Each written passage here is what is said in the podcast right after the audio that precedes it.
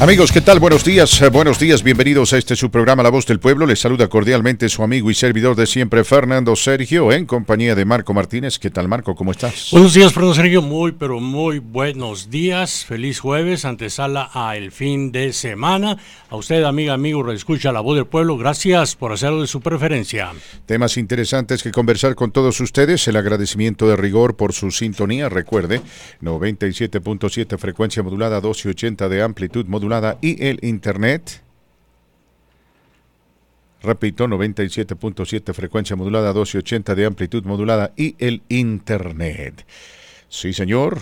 Por favor, búsquenos en TuneIn Radio. Visítenos en TuneIn Radio y búsquenos bajo, escúcheme bien, qué bueno, 1280, repito, qué bueno, 1280. Antes de ir a la primera pausa musical para luego presentarle los titulares más importantes del momento. Marco Martínez, ¿dónde está Adrián? Eh, está disfrutando de sus vacaciones. Bueno, sigo esperando el día del debate del fútbol. Cambió el reto a la lucha libre. No, no estamos hablando de deportes acá. A propósito, eh, con el respeto que se merecen mis queridos amigos los beisbolistas, porque el béisbol es un hermoso deporte. Supuestamente dicen que es el rey de los deportes. Dicen. ¿De dónde me sacan ese cuento? Por favor. No, muchachos. No vayamos a esos extremos del fanatismo. Hay un solo rey de los deportes. Se llama fútbol. Sí, y lo puedo argumentar con muchos fundamentos. Así que, Shanoman, donde quiera que estés, esperaremos tu llamada telefónica. Gracias a mi querido señor de los chicharrones. Gracias, gracias, gracias. 720.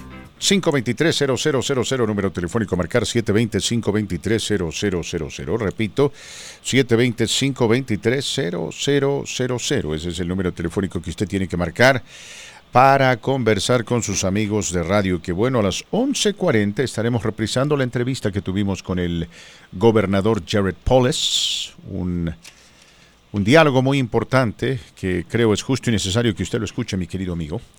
Eh, también eh, a las 12.40 tendremos la oportunidad de hablar con un amigo nuestro, eh, ex profesor de la universidad, un hombre muy, muy bohemio, muy culto, quien nos va a hablar un poco de, de Bolivia, porque hoy, 6 de agosto, esa hermosa república, la República de Bolivia, está de cumpleaños. ¿No? A todos los oyentes bolivianos y descendientes de bolivianos que escuchan nuestro programa, muchas gracias por escucharnos y mil felicidades en este día. Siempre es un día hermoso celebrar el aniversario de su país. Bolivia está enfrentando una situación sumamente difícil. La pandemia del coronavirus ha castigado de manera dura a ese hermoso país y la situación económica anda mal fuera de haber muchas divisiones políticas. Son momentos difíciles para Bolivia, momentos de incertidumbre, uno siempre eleva una oración al Todopoderoso para que Él obre y para que Él bendiga, pero no deja de preocuparse, ¿no? En su momento aquí felicitamos a nuestros amigos peruanos, colombianos, chilenos y demás. Y ahora nos toca felicitar a nuestros amigos bolivianos. Próximamente nos estaremos ocupando de otros cuando llegue el onomástico de su país. Sí, porque creo que fuera de las fronteras de Latinoamérica, particularmente aquí en este país, deberíamos hacer realidad el sueño del gran libertador Simón Bolívar. Deberíamos unirnos como comunidad, porque lo que nos une está muy, muy por encima de lo que nos divide. Esa es la verdad. Fíjese usted aquí, compadre Marquito Martínez y yo tuvimos dos dos crianzas, eh, experiencias, niñez y demás totalmente distintas.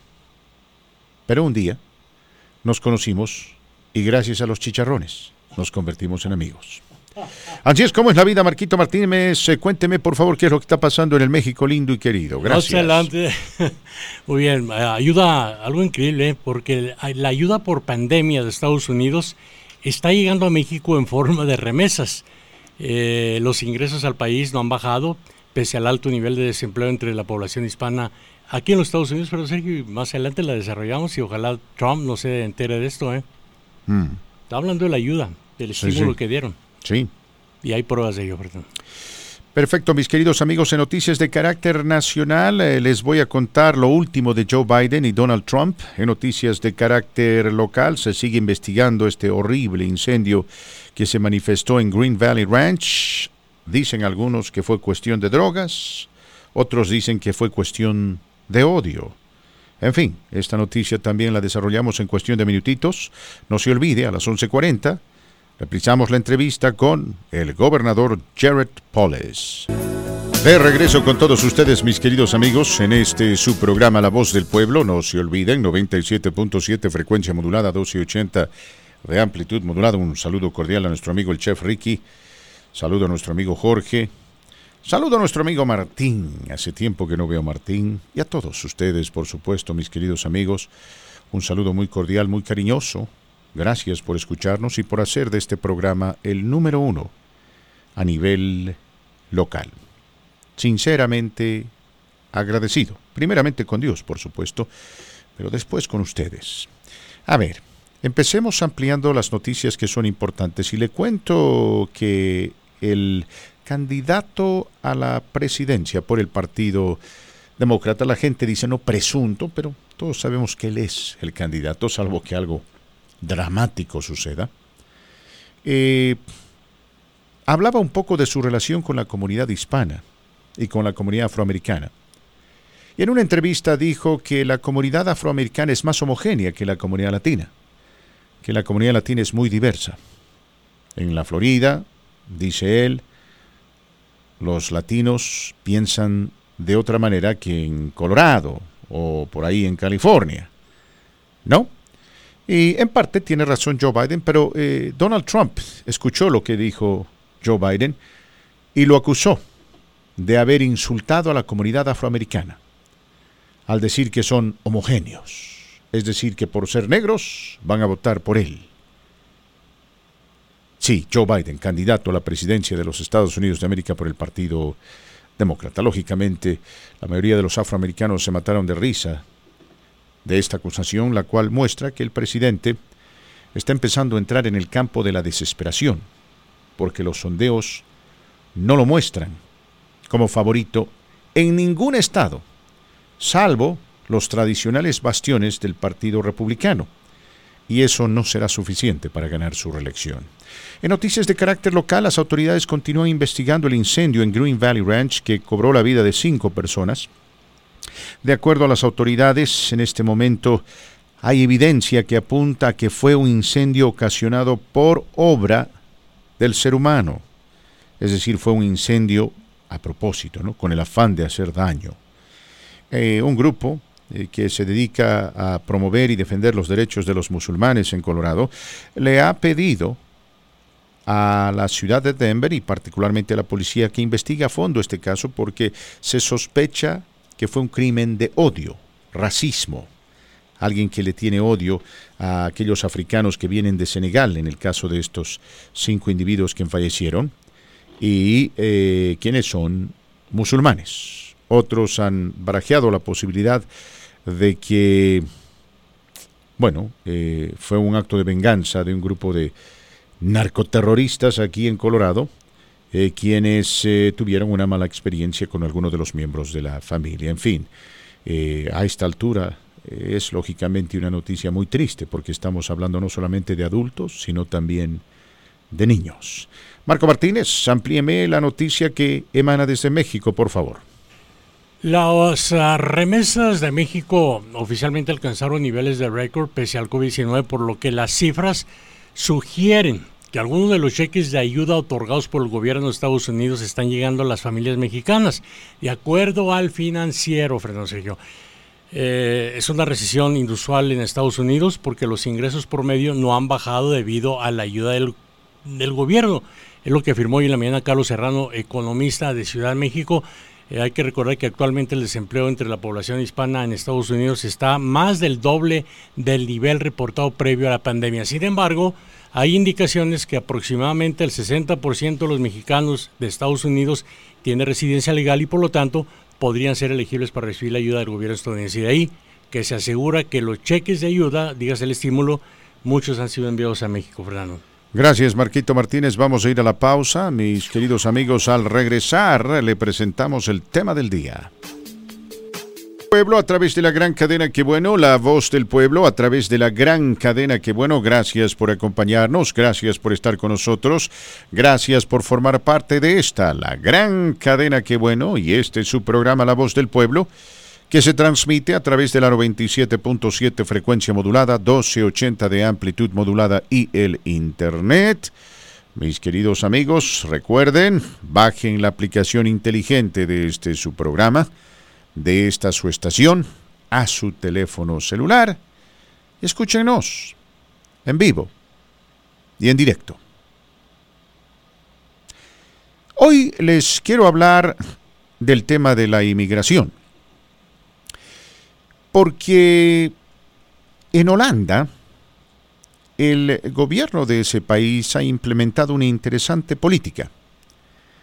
De ahora en adelante cualquier persona que vaya a visitar Holanda, o en el mejor de los casos para el inmigrante, si viene de un país pobre, y llámese Siria, Senegal, eh, Djibouti, en fin,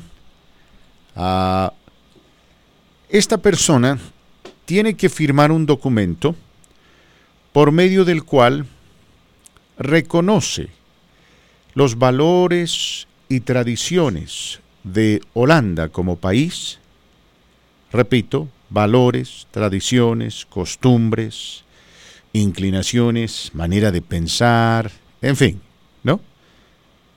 y aceptarlas como parte de la fundación histórica de este país, Holanda, para poder ser asimilados como inmigrantes. El término asimilado es un término equivocado, porque nunca vamos a ser iguales. Tal vez el término más correcto debería ser la aculturación, no tanto la asimilación. Esto sucedió en Holanda porque muchos de estos inmigrantes eh, que llegan a ese país, particularmente refugiados de Siria, otros países africanos y del Medio Oriente, son musulmanes. Y sus prácticas, sus prácticas religiosas, por ejemplo, van en contra de las leyes y la forma de pensar de los holandeses. Una de las prácticas, por ejemplo, eh, de tratar a la mujer como la quinta rueda del carro, simplemente no va con los holandeses. Ahora, Holanda es un país bastante liberal, al igual que otros países escandinavos de la región. ¿No? Es un país muy permisivo. La prostitución es legal, por ejemplo. Allá en la ciudad de Ámsterdam, capital de Holanda, uno de los atractivos principales es el distrito de las luces rojas donde usted puede pasear y disfrutar, si se quiere, admirar para algunos o repudiar para otros, a varias mujeres de distintas fisonomías, rubias, morenas, latinas, europeas, suecas, en fin, como usted quiera, quienes se exhiben a través de vitrinas son prostitutas.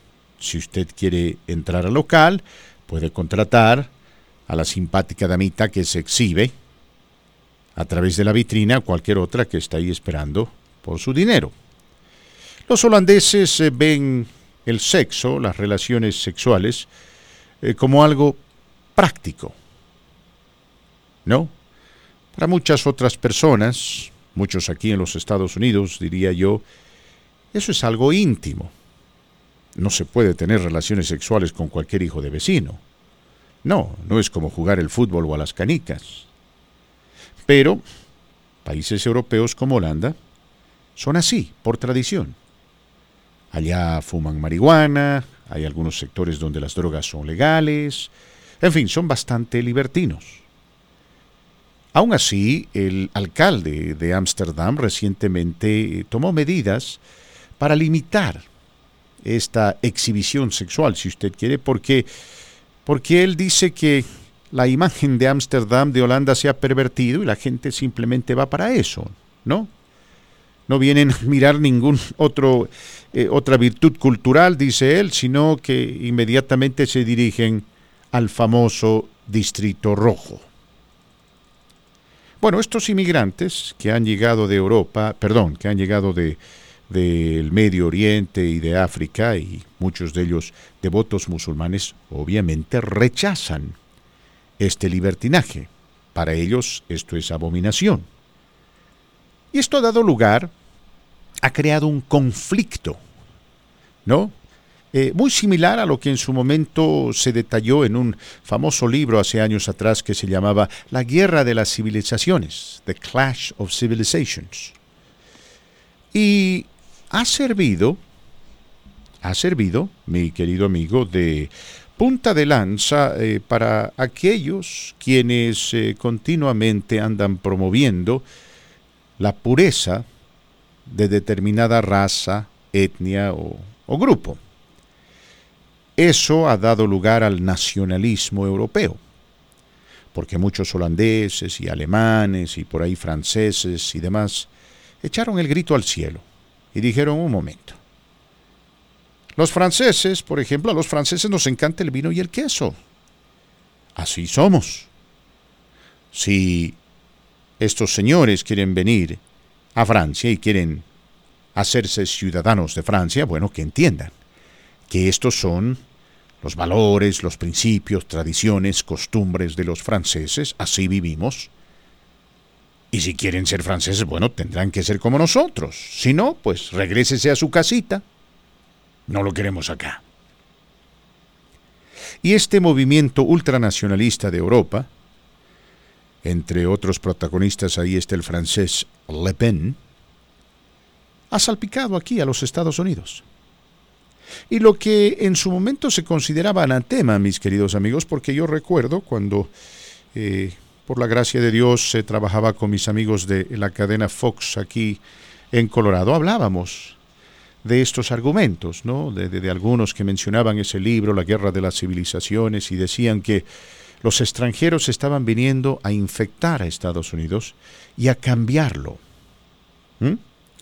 Y eran pocos los que argumentaban esto. Eran pocos. Estaban a las orillas del debate, o los extremos, si usted quiere. Ahora no. Ahora tenemos a varios asistentes del presidente Donald Trump en la Casa Blanca quienes precisamente se sujetan a este tipo de pensamiento. ¿No? Dicen, por ejemplo, los mexicanos, y usan a los mexicanos como ejemplo porque son la mayoría de los inmigrantes indocumentados, dicen mexicanos vienen para acá y quieren que Estados Unidos se convierta en México. No, señor, dicen ellos, ya tenemos un México. Estados Unidos es Estados Unidos, señores. Y aquí lo primero que se tiene que hacer es aprender inglés. Segundo, aprender de los valores y principios de los Estados Unidos de América aprender de su historia y entender los fundamentos culturales que han hecho de este país el más grande del mundo. Y esto es irónico eh, porque pues la mayoría de los inmigrantes mexicanos no están muy ajenos, ¿no? O los latinoamericanos en general no estamos muy ajenos a esos valores y principios porque pertenecemos al mundo occidental, la gran mayoría de nosotros somos cristianos, somos católicos. La, gran mayoría de nosotros eh, tenemos mucho amor por la familia. Somos gente trabajadora, creyente, en fin, muchos de los valores y principios de los cuales eh, estos individuos hablan y los califican como virtudes estadounidenses, también nos pertenecen a nosotros. Sí, hay ciertas diferencias culturales, pero hasta el día de hoy, mi querido amigo, yo no me he encontrado con un solo inmigrante de cualquier rincón de Latinoamérica quien se oponga a estos reclamos. Si yo, por ejemplo, digo en este programa hay que aprender inglés, el 99% de ustedes me va a decir, por supuesto que sí. Si yo digo tenemos que aprender de la historia de esta nación, participar en el proceso político, eh, hacer que nuestros hijos sean americanos, eh, explicarles, entenderles, inculcarles de que son ciudadanos de Estados Unidos más allá que el apellido sea latino, ustedes me dirán sí. Y entonces eh, han surgido algunos argumentos por ahí que dicen que todo inmigrante, antes de nacionalizarse, o naturalizarse, diríamos primero, y luego nacionalizarse, debería reconocer cuáles son las tradiciones, los valores y principios y costumbres de este país y firmar un documento indicando de que entiende lo que Estados Unidos representa y lo acepta. Y yo en lo personal no creo que los latinos tengamos problema con eso porque no se está obligando a, ninguno de nosotros a hacer nada malo. Pero, pero eh, el, tema se torna más interesante, mis amigos, cuando recordamos que Estados Unidos es un país de inmigrantes. Y esos valores y principios de antaño, etcétera, se formaron precisamente a través de aquellos valores, principios y costumbres que fueron traídos por los inmigrantes. ¿No? A diferencia de Francia, Alemania, qué sé yo, Rusia, Hungría y cualquier otro país europeo, la mayoría de ellos vienen de tribus, este es un país de inmigrantes. Fuera de, ciertamente, nuestros hermanos nativos, ¿no? Indios americanos, todos venimos de afuera. Y traemos esos valores. Y no creo en lo personal que en ningún momento algún ciudadano mexicano, por ejemplo, diga, bueno, de ahora en adelante nosotros en mi familia vamos a practicar el Thanksgiving el 16 de septiembre porque nos da la gana, porque viva México y todos los mexicanos deberían hacer lo mismo. No. Sí, pues eh, fuera de incluir lo tradicional que es el pavo, una familia mexicana pues comerá tamales, ¿no? Y tal vez, eh, qué sé yo, un pozole, eh, una familia argentina por ahí, una carnecita asada con chimichurri, ¿no? Una familia salvadoreña, unas pupusas, y no tiene nada de malo. Yo digo, mientras el pavo esté ahí, ¿no? Porque el pavo forma parte de esa tradición, uno puede comer lo que quiera. Pero ¿cómo usted, mi querido amigo, ve esa postura, la postura de que todos nosotros deberíamos firmar un documento, aceptando lo que Estados Unidos es y comprometiéndonos a implementar determinados cambios en nuestras vidas y nuestras familias para americanizarnos, aculturarnos a este país. Le digo porque cuando se habla de una reforma migratoria, precisamente se menciona eso, esos elementos. Yo en lo personal no tengo problema. Y creo que ninguno tendría problema. Y este es un país de inmigrantes. Y si, pues, la salsa, el guacamole, han reemplazado a los hot dogs como comida preferente de los estadounidenses durante el Super Bowl, esas son realidades de la inmigración. Es que eh, en el fondo, aquellos quienes hemos emigrado a este país desde Latinoamérica, eh, somos similares a los estadounidenses en cuestión de ciertos fundamentos que nos hacen funcionar como seres humanos. ¿no? Ahora, en lo personal, nosotros los latinos somos eh, mucho más querendones de nuestra familia, ¿no? mucho más apegados a nuestra familia. Nuestra familia es mucho más importante para nosotros que para ellos. Esa es la verdad. Los, los gringos, ¿no? los gabachos son más, más fríos.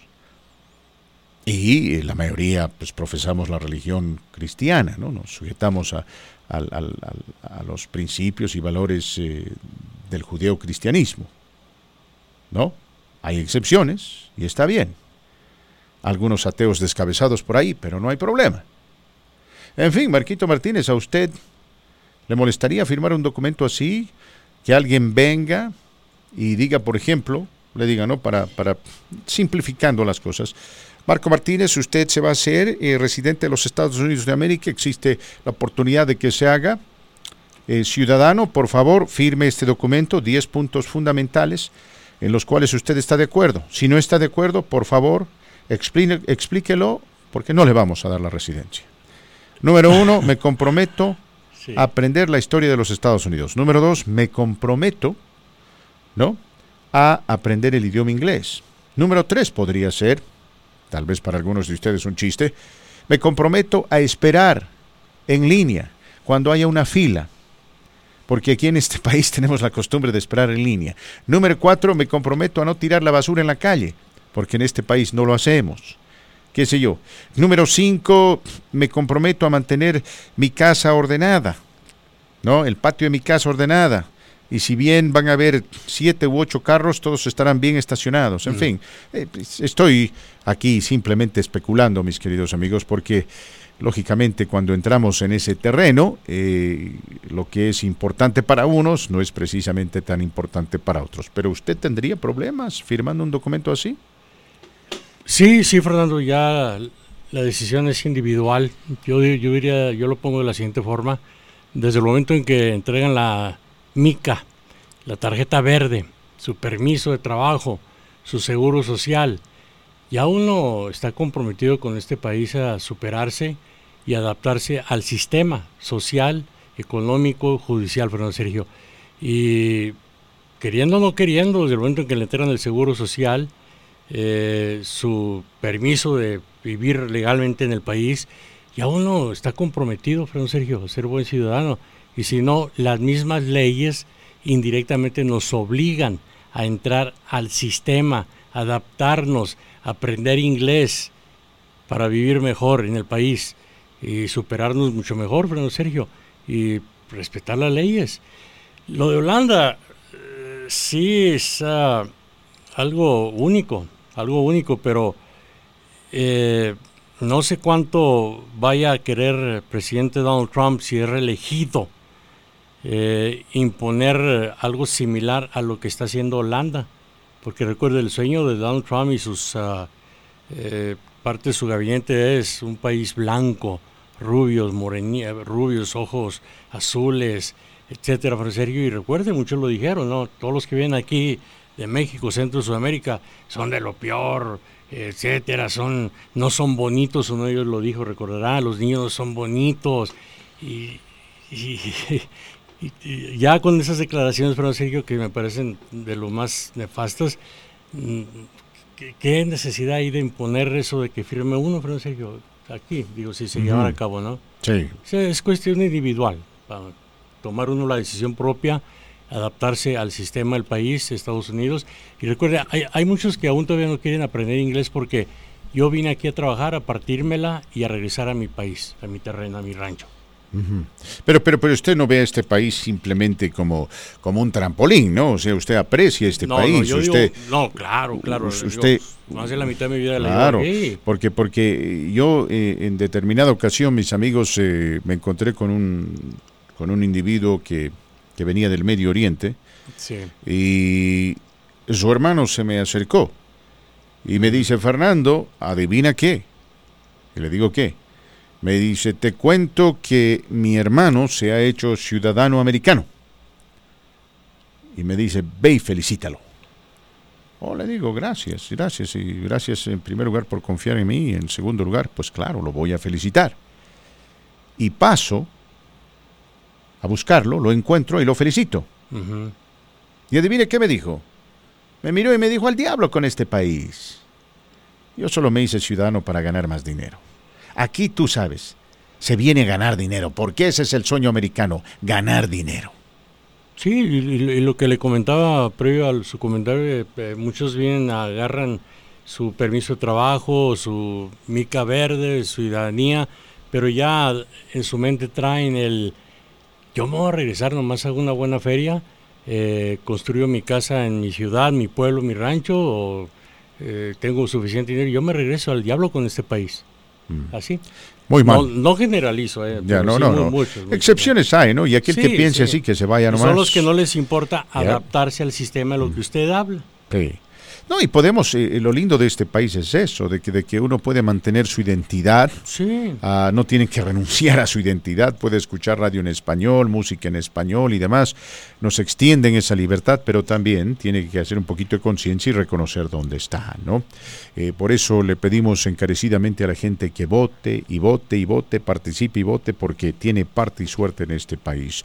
Vamos a ir, mis queridos amigos, a la pausa musical. Antes le recomiendo, le recuerdo, más bien diré nuestro número telefónico 720-523-0000, Ya está preparada la entrevista con el gobernador Jared Polis en cuestión de minutos.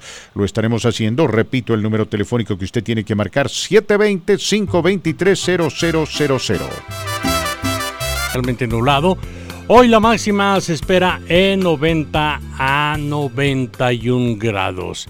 Hoy el presidente López Obrador habló desde Sonora pidiendo a las organizaciones de narcotraficantes no metan manotas en las elecciones del 2021 en la que se renovará la Cámara de Diputados, 15 gubernaturas y miles de ayuntamientos.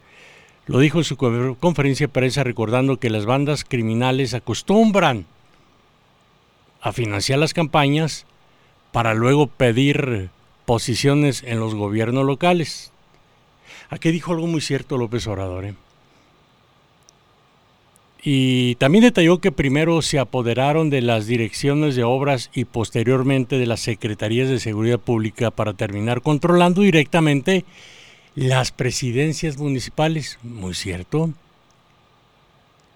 Dijo también, luego ya el presidente municipal era de ellos. Eh, yo le añadiría, señor López Obrador, y los gobernadores, algunos, algunos gobernadores ya eran o son de ellos. Todo eso se tiene que terminar. Yo creo que eso ya lo saben lo de las bandas.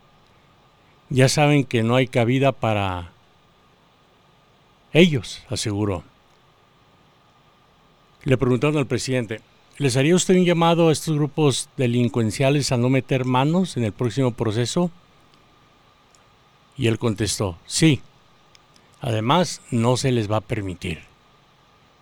También el jefe del Ejecutivo alertó a los ciudadanos sobre las llamadas, los llamados narcocandidatos o aspirantes a que estén o están ligados a grupos delincuenciales y que acostumbran a repartir dinero durante las campañas políticas. El presidente abordó el tema cuando habló sobre el daño que ha provocado la complicidad entre autoridades y los criminales. Como ha ocurrido en secciones anteriores, el caso más clarísimo, Genaro García Luna. Pero por si usted no sabía, dos de los que trabajaron muy de cerca con Genaro García Luna pertenecieron el equipo de seguridad nacional del señor Durazo en la administración López Obrador. ¿Qué ocurrió aquí? Falta de comunicación o investigar cuando se nombra a un jefe de seguridad nacional su pasado, sus conexiones, pero afortunadamente fueron retirados, creo hace dos semanas, pero bueno, nunca es tarde para ello. Pero imagínense, es como se maneja la situación en México. Eh, yo, lo, el profesor, considero muy bien el llamado del presidente López Obrador. Mire, también por otro lado, se le preguntó a López Obrador hoy sobre el comportamiento que ha tenido el cártel de Sinaloa durante su administración. En respuesta, sostuvo que su gobierno no está dispuesto a arreglarse con ningún grupo. Bueno, aquí vamos por el otro lado. No hay necesidad de llegar a un arreglo porque indirectamente se hizo un arreglo desde el día que puso en libertad a Ovidio, hijo del Chapo Guzmán. Ahí el cártel de Sinaloa le estuvo muy agradecido. Indirectamente digo, ¿eh? No estoy diciendo que hubo arreglo, no, no. Él como es hombre pacifista, etc., etcétera, pues ordenó la libertad de este hombre. Y ahí, repito, no se tiene que dar por escrito, pero usar la lógica, el cártel de Sinaloa le está agradecido de alguna manera, pues ah, se sienten obligados a protegerlo de alguna manera. Digo, no es oficial. Bienvenidos mis queridos amigos a la segunda hora de este su programa La Voz del Pueblo a través de la gran cadena que bueno, gracias por acompañarnos, 97.7 frecuencia modulada, 1280 de amplitud modulada y el internet. Usted nos puede escuchar a través eh, nuestro propio sitio web. Lo que tiene que hacer es visitar www.quebueno1280.com www.quebueno1280.com eso es lo que usted tiene que hacer. Sí. Y ahí, en ese sitio, nos escucha, en vivo y en directo, a lo largo y ancho de este hermoso estado, de este hermoso país, de este hermoso mundo. Porque tenemos oyentes en México, tenemos oyentes en Bolivia, en Chile, en Guatemala, en Ucrania. No nos entienden en Ucrania, pero nos escuchan. Gracias, gracias, gracias, gracias, gracias por acompañarnos, gracias por estar con nosotros. Hoy es jueves 6 de agosto, hoy se celebra eh, un aniversario más eh, de la Fundación de la República de Bolivia. Felicidades a todos los bolivianos que nos escuchan y también hoy, en un, eh, diría yo, en el lado oscuro de la historia, hoy se recuerda el ataque a Hiroshima, ¿no? 6 de agosto de 1945, cuando la primera bomba nuclear fue depositada allá, eh, un casa, no es un casa bombardero, un bombardero pesado estadounidense, eh, fue el que hizo esto porque el emperador Hirohito de Japón rehusaba rendirse a pesar de que ya había perdido la guerra en contra de los Estados Unidos, esto durante la Segunda Guerra Mundial. ¿No? Eh, días después la, bomba atómica arrasaría con Nagasaki también. 75 años, mis queridos amigos, han pasado de que las dos bombas atómicas arrasaran con Hiroshima y Nagasaki.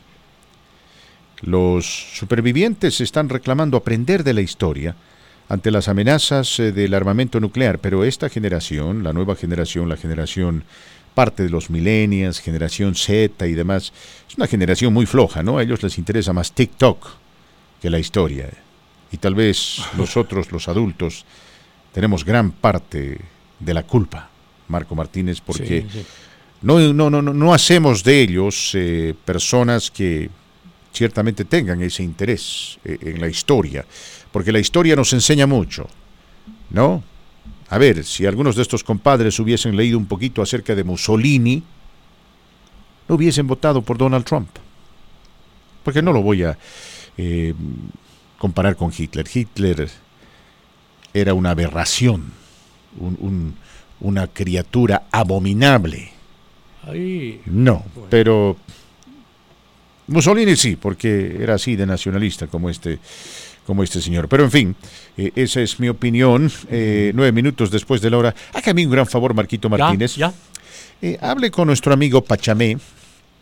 Ah, queremos hablar rapidito con Pachamé. Tenemos siete minutos para que él, eh, como buen boliviano, como patriota, nos diga eh, cómo recibe ¿no? Eh, este nuevo cumpleaños, la República de Bolivia, y aprovecho este momento para enviar de todo corazón a mis sinceros sentidos pésames a, a la familia de un amigo Ed Bravo, quien precisamente era boliviano, tristemente pasó a mejor vida.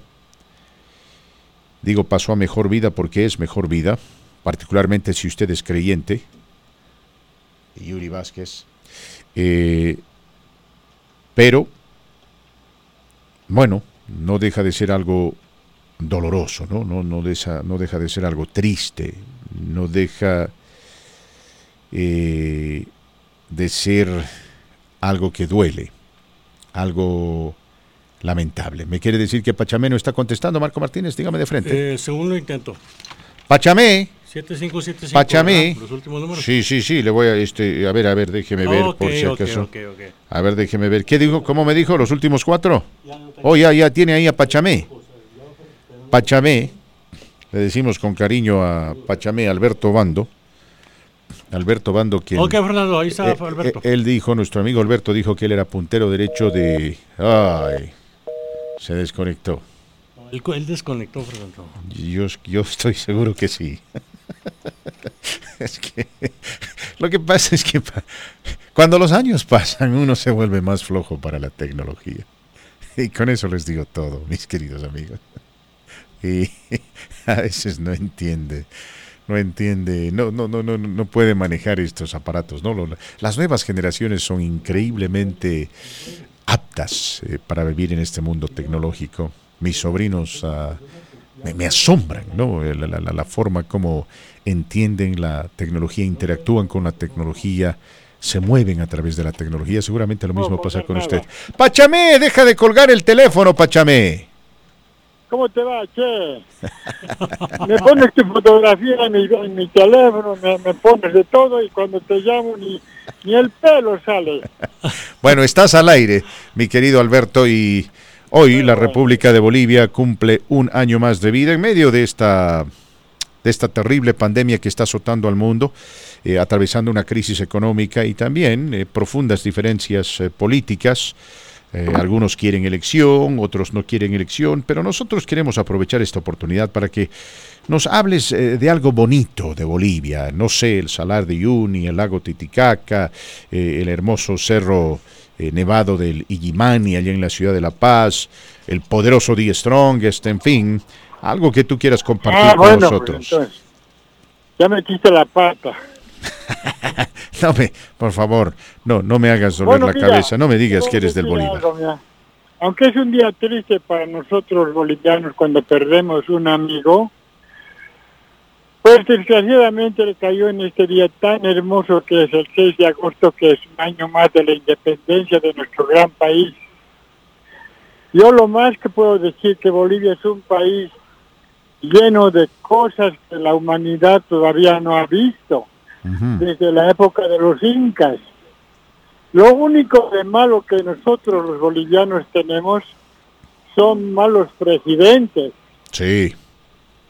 Pero pues Aún así nos conformamos siendo bolivianos. Tratamos de hacer lo mejor que podemos en este país tan grande y ojalá con, este, con esta cuestión de, este, esta enfermedad podamos llegar a una situación en la que todos estemos bien.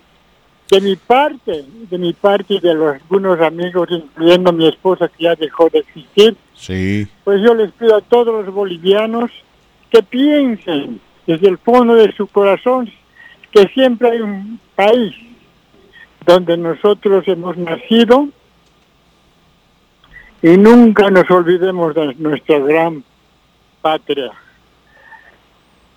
Y ahora antes de, terminar este saludo, les pido por favor que agachen la cabeza y digan, viva Bolivia, viva Bolivia y viva Bolivia. Fernandito, muchas gracias. Albertico, eh, me, uno a tu... ¿Ah? me uno al dolor que, que, que, te afecta a ti y a toda la, la, comunidad boliviana por el, eh, triste fallecimiento ¿no? de, un, de un muy buen amigo tuyo, amigo mío pues. también, de Ed Bravo, con él. Increíble, no puedo creer cómo pues, la vida. ¿Hace cuánto tiempo estábamos ahí con él? ¿Era, ¿Eran cuatro o cinco semanas? Tres semanas. Tres semanas, imagínate tú tres semanas.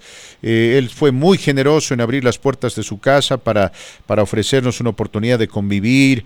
Eh, la pasamos muy bien, francamente. Es una, muy buena persona, eh, hombre lleno de vida, con un sentido de humor particular y, y me entero de la noche a la mañana de forma tan súbita de que de que pasó a mejor vida, ¿no? De, que murió y, es, un baldazo de agua fría. Mañana. Mm. Pero yo saqué una conclusión para que todos se sientan felices. Es que yo creo que él se puso de acuerdo con el Fran Ponce para que van a celebrar allá, arriba, cerca de Dios, nuestro aniversario.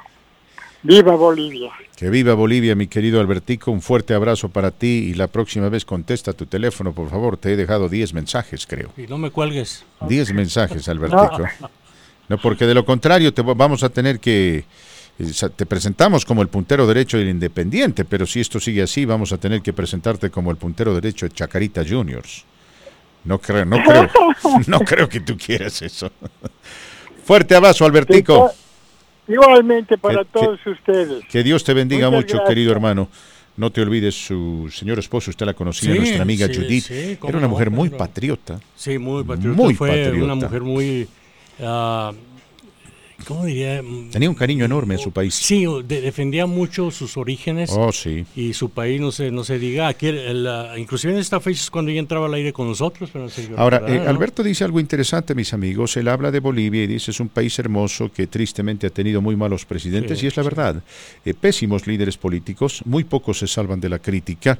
Eh, uno de los que viene a la mente de los que se salva de la crítica es Víctor Paz Estensoro, quien fue un estadista, un hombre muy inteligente, muy capaz.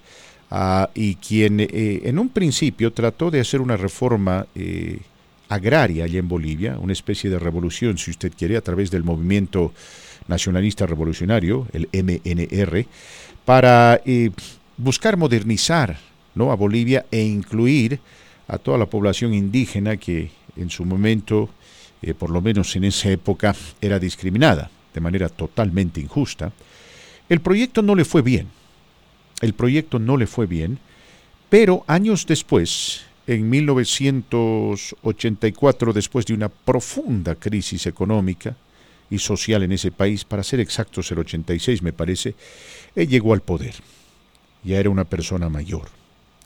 Y eh, Marco Martínez se quedó cuatro años en el poder y como pocas veces Víctor Paz Estensoro trabajó por su país. Digo como pocas veces porque habían pocos líderes, y todavía hay pocos líderes que demostraron ese aprecio por su patria. En su segundo mandato, eh, en cierta manera, estableció su legado, redimió su figura, ordenó y democratizó a Bolivia y después se fue.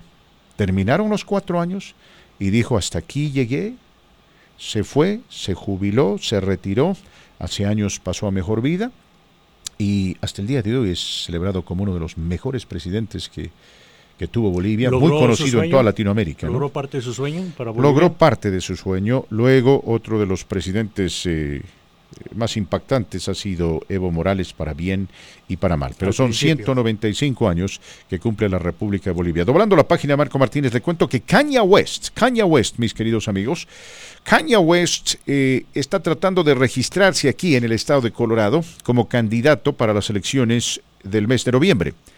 A mí no me quepa la menor duda que Kanye West está trabajando palmo a palmo con la campaña del presidente Trump para desviar votos particularmente afroamericanos, hacia su campaña de Joe Biden. Y el énfasis, el enfoque es la comunidad joven.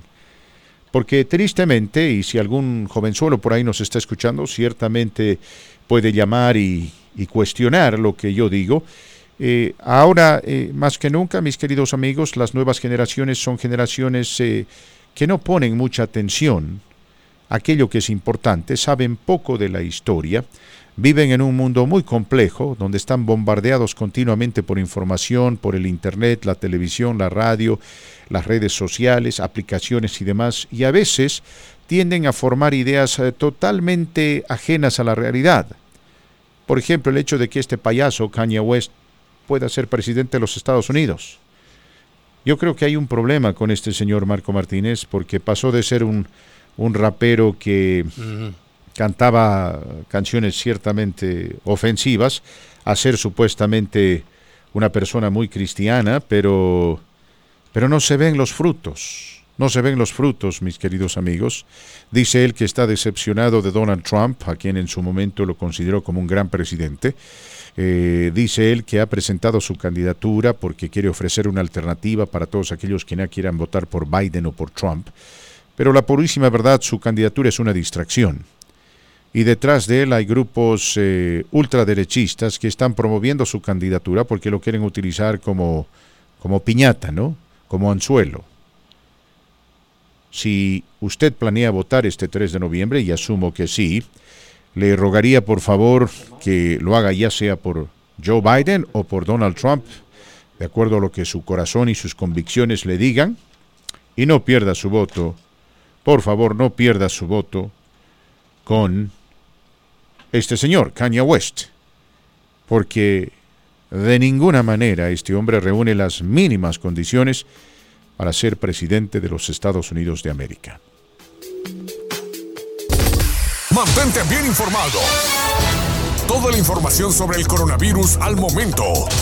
¡Qué bueno! 1280 y 97.7 Denver. Le invitamos a entrar al mundo moderno de la energía para que usted ahorre miles, miles de dólares anualmente.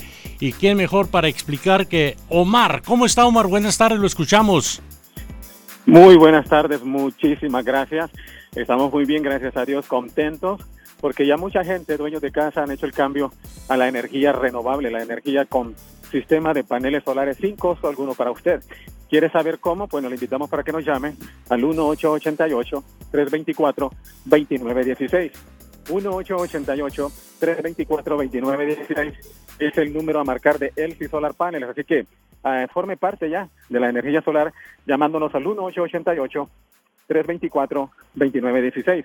1888 324-2916 de Elsie Solar Panels. Así que muchísimas gracias.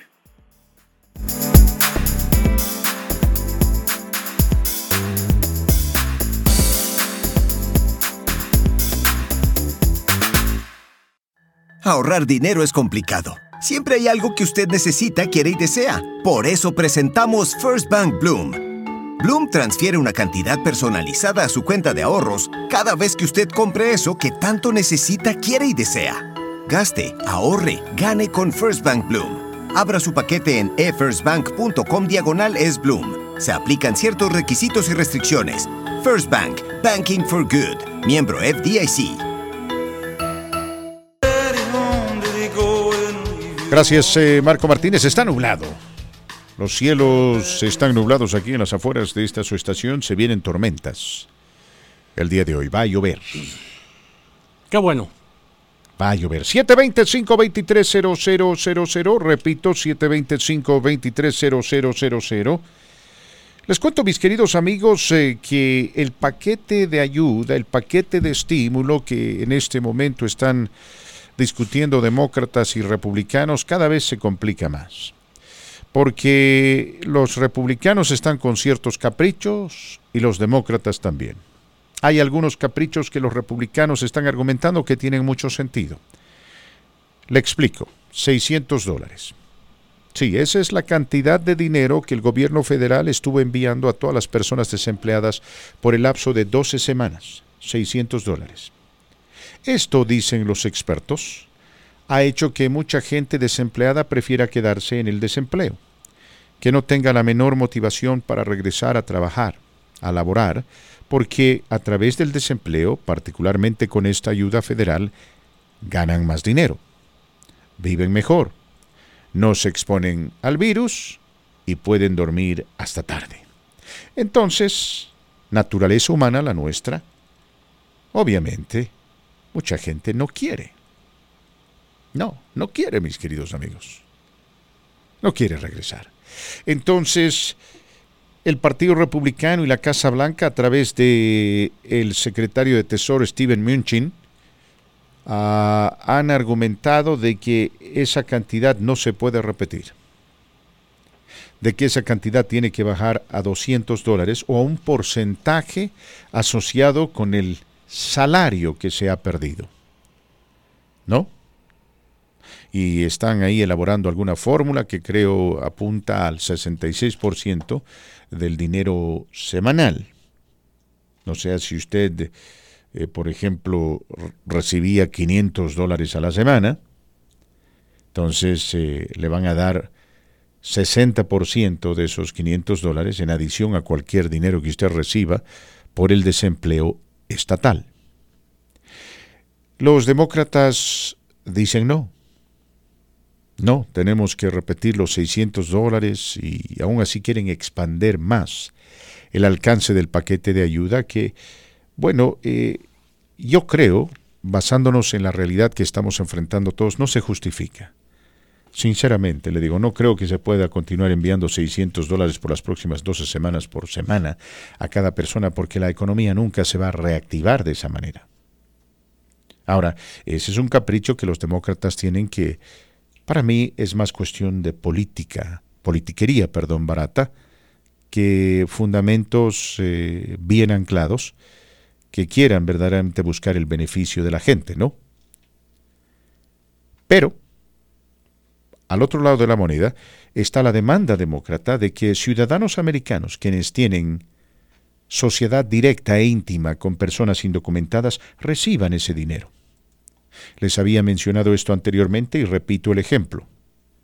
A ver, padre ciudadano, mamá indocumentada, cuatro hijos, todos ciudadanos. Ninguno recibirá un solo centavo del paquete de ayuda porque la mamá es indocumentada. Y ese es un capricho republicano y un capricho de esta Casa Blanca. El senador republicano Marco Rubio quiso cambiar eso, pero nadie le hizo caso. Cambiemos el ejemplo. Mamá ciudadana. O si usted quiere, residente con número de seguro social válido. Esposo indocumentado. Probablemente en este momento, como muchos, está siendo pedido, ¿no? Solicitado como cónyuge por el ciudadano, pero el proceso está empantanado por esto del coronavirus. Cuatro hijos, todos ciudadanos. Ninguno recibirá dinero. Ahora, aquí, si nos fuésemos, mis queridos amigos, a abocar a las cantidades que se distribuyeron en el último paquete conocido como The CARE Act, estamos hablando de 3.200 dólares que esos ciudadanos americanos no recibirán simplemente porque el papá es indocumentado. Esos ciudadanos americanos, la mamá y los hijos, serán tratados como ciudadanos de segunda o tercera clase, capricho republicano, capricho de esta Casa Blanca. ¿Por qué? Porque uno de los cónyuges es indocumentado. ¿Se imaginan? Esta es una canallada. Esta es una canallada. Pero el Partido Republicano insiste. Esta Casa Blanca insiste en esa política, más allá de que algunos miembros del propio Partido Republicano, entre ellos vuelvo a repetir Marco Rubio, dicen no, no tiene sentido, es una injusticia. ¿Sabe por qué? Porque cuando tenemos que pagar impuestos, nadie le pregunta a usted si está casado con una indocumentada o con un indocumentado. No, usted tiene que pagar impuestos. Y si usted tiene que pagar impuestos y sus hijos y su cónyuge son ciudadanos eh, reconocidos por esta nación cuando se trata de pagar impuestos, ¿por qué ahora no? Atención, aquí no estoy diciendo de ninguna manera que la persona indocumentada reciba dinero, porque ese es un argumento difícil de... No es difícil de hacer, pero es difícil convencer a a ciertos individuos que, bueno, eh, dicen que en estos momentos de miseria, en estos momentos de, crisis, eh, Estados Unidos ahora más que nunca dice, tiene que proteger de esos ciudadanos America First. ¿Eh? ¿No dicen eso? America First, pero en lo que respecta a estos ciudadanos, no son ni first ni second. Una verdadera vergüenza. Llamadas telefónicas, Marco Martínez, en este su programa La Voz del Pueblo. Llamadas telefónicas. ¿Con quién hablamos en La Voz del Pueblo? buenas tardes, Fernando. Mi nombre es Obed Muñoz. ¿Cómo estás? Bienvenido al programa, mi querido amigo. Cuéntame. No, pues estoy de acuerdo contigo con lo que dices de es una canallada, una discriminación por parte de los republicanos ah, al no al no querer darles el, beneficio, la ayuda económica a esos ciudadanos que están casados con indocumentados. Pero ¿no crees tú que esto les va, les va, les va a tomar factura? Toda esta gente ahora en la votación vayan a tener alguna pues represalia, digámoslo así, por, por ese hecho.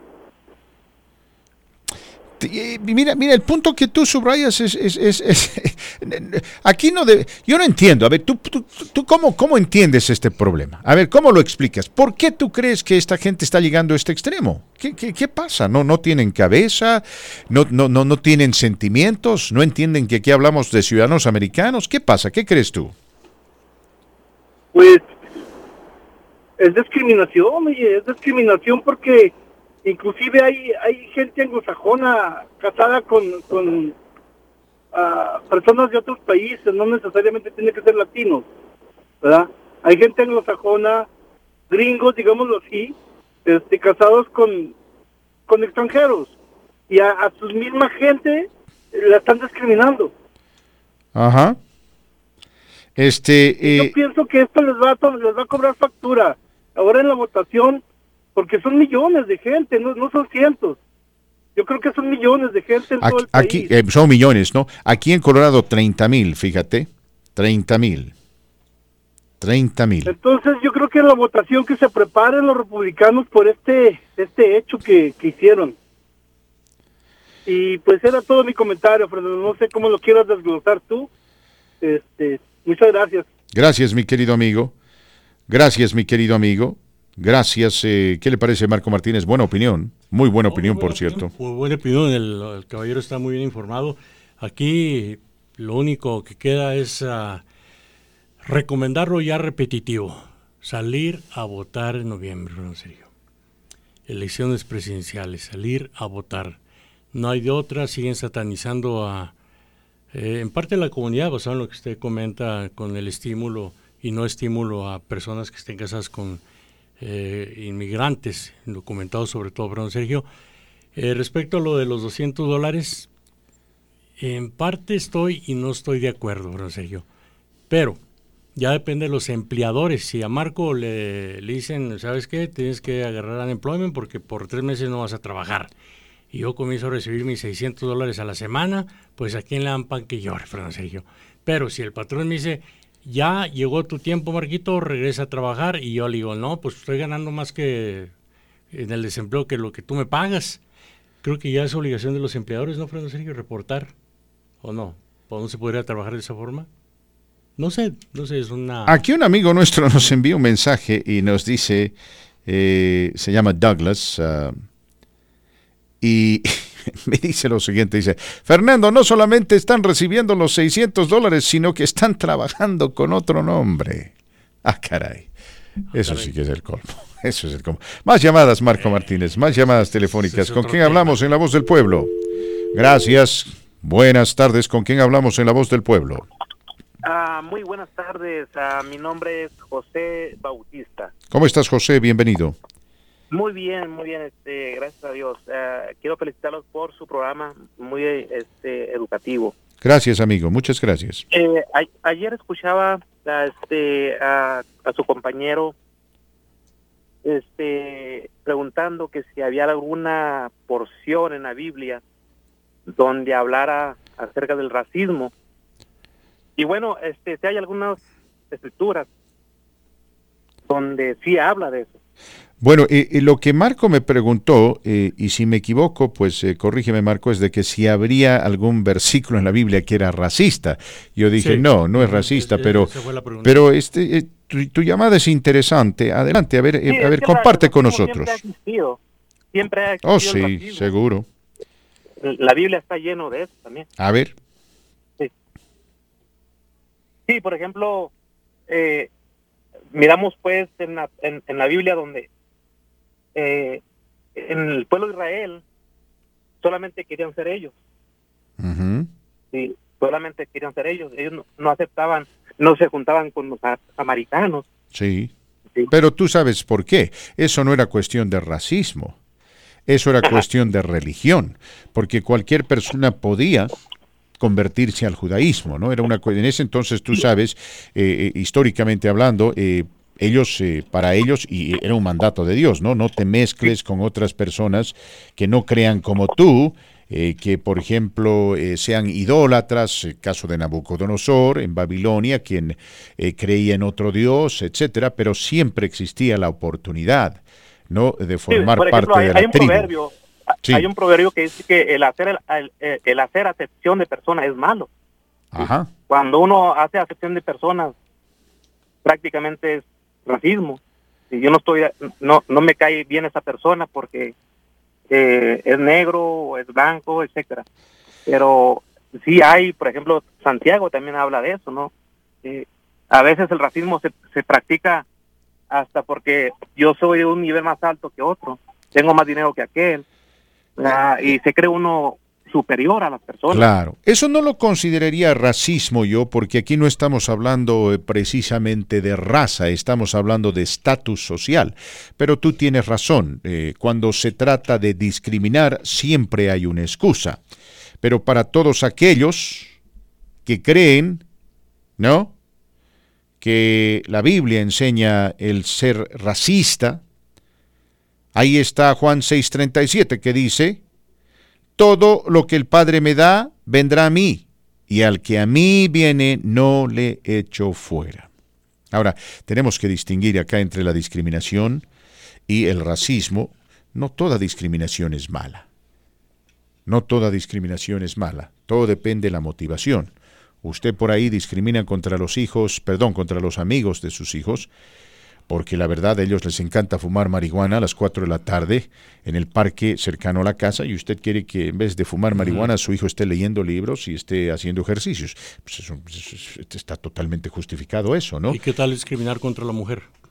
¿Desde qué punto de vista? Tendría usted que ampliar el concepto. Relegarla, por relegarla. ¿Relegarla por qué? Hacerla por, simple, por el simple hecho de ser mujer. Pues eso, eso no tiene tampoco fundamento bíblico.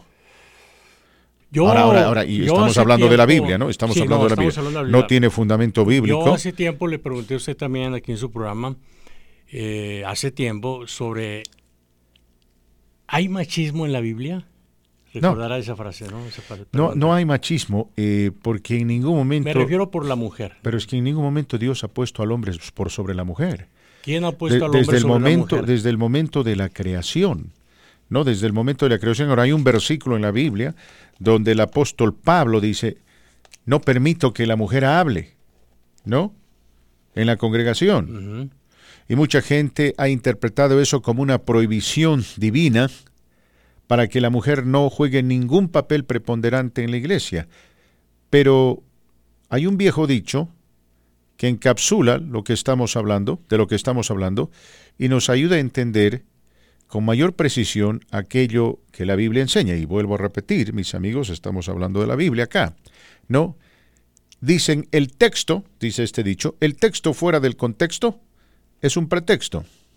Entonces hay que escudriñar, como dijo Pablo, las escrituras, para entender cuál era el marco que rodeaba a las declaraciones de Pablo. Y Pablo estaba hablando en ese particular versículo, ¿no? De las mujeres de Corintio. ¿Y cómo eran las mujeres de Corintio? ¿Qué hacían las mujeres de Corintio en ese entonces? ¿Y por qué él lanza ese, esa especie de orden donde dice no permito? ¿Por qué? Yo sé por qué. ¿Usted sabe por qué? Dígalo. No, hágalo. Se lo dejo de tarea, Marco Martínez. Pues a lo- usted yo- yo lo y también a todos los que están lo escuchando. de lo que he aprendido, Fernando Sergio, A los que les interesa. a la mujer en algunos contenidos de la Biblia se le excluye totalmente. El tiempo que Jesucristo estuvo en la tierra, Mm. que acompañó a los doce apóstoles, en la Biblia no se menciona mucho de la mujer más que a María Magdalena, Sí. muy poco. Sí. Pero está más que comprobado que la mujer en ese lapso de tiempo jugó un papel importante. Pues de dónde nació Jesús.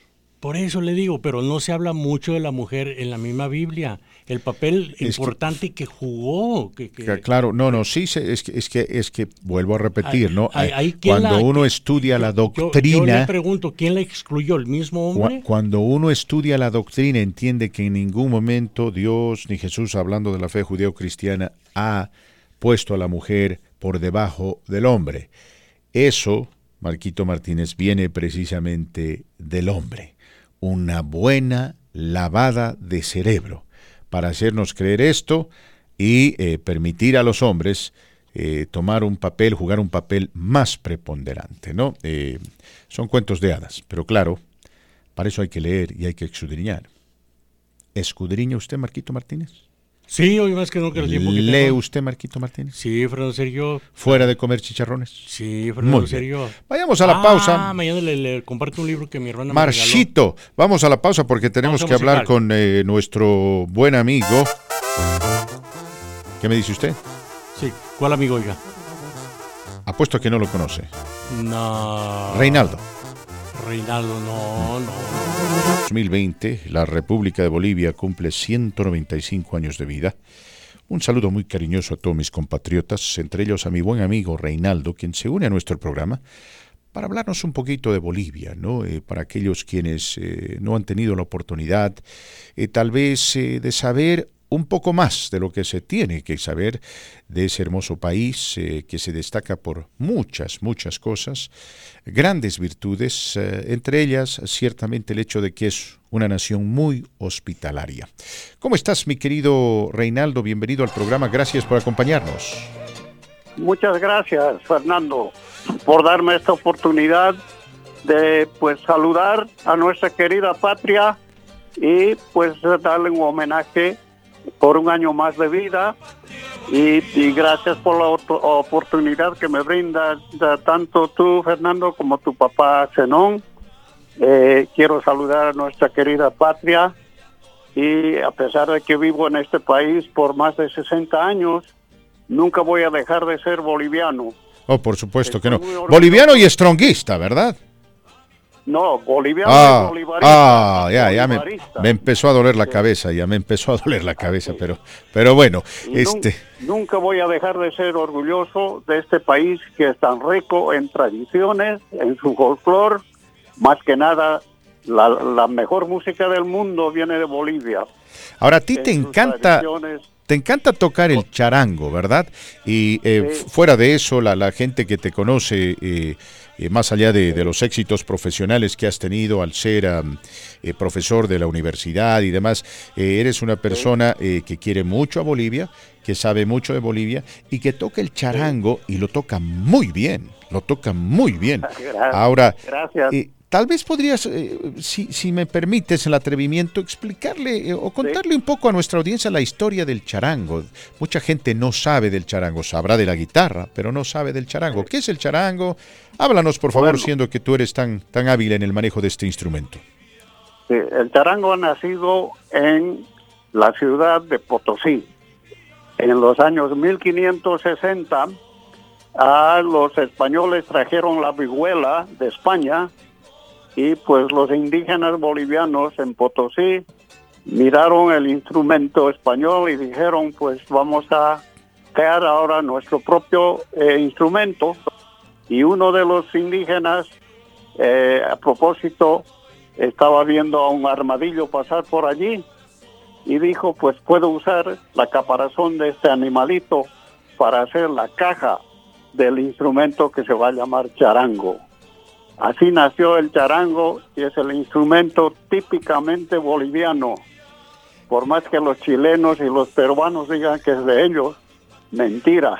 El charango es 100% boliviano, nacido en Potosí. En Potosí, muy bien, eso es cierto. Este, eh, dime, mi querido eh, Reinaldo, eh, ¿En qué situación se encuentra el país en estos 195 años? Ah, lógicamente, esto del coronavirus ha tenido un efecto muy nocivo en la sociedad, en el bienestar del pueblo, pero fuera de ello hay, divisiones políticas, hay problemas económicos.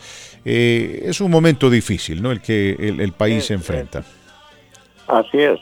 El país está pasando por momentos muy difíciles económicamente y políticamente, ¿no? Pero eso no deja de ser un país lindo, un país rico. Nunca voy a dejar de eh, ser boliviano, admirar el paisaje boliviano, su folclore, sus tradiciones, sus leyendas, su literatura, es muy rica.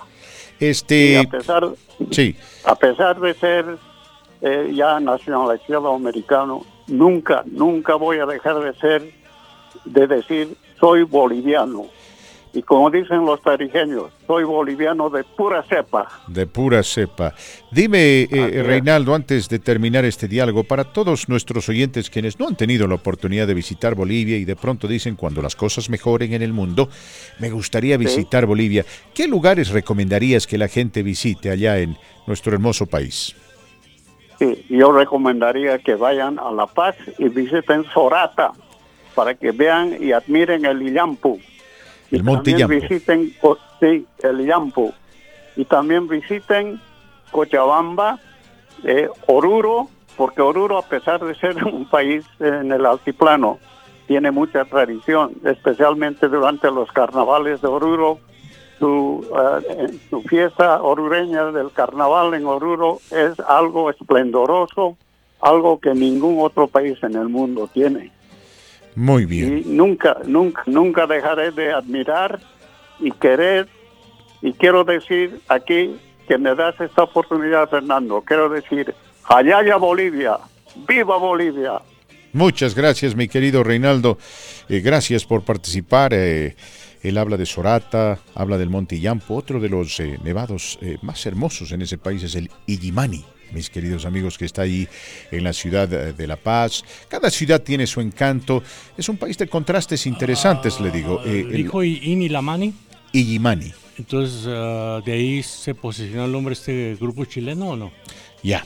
Ah, Inti Gimani, sí, señor. favorito No, música eh, folclórica, En ¿eh? Perú y en Chile y en Ecuador eh, existen eh, hermanos países que reconocen ¿no? que en lo que respecta a, a- a la música andina, eh, Bolivia es líder. ¿No? Eh, Es líder porque eh, es algo eh, que, forma parte inherente de su cultura, de su identidad.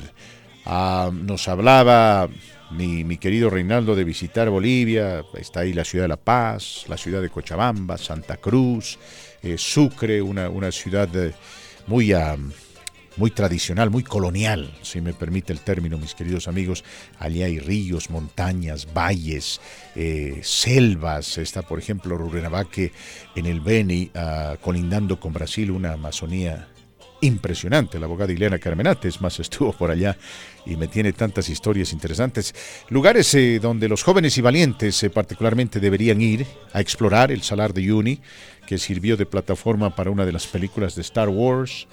Y por supuesto, y este es un consejo personal, ¿no? Eh, vayan y, y disfruten de la comida, mis queridos amigos. Si ustedes tienen Netflix, acaba de salir una serie interesante que se llama Street Food, ¿no? La comida de la calle.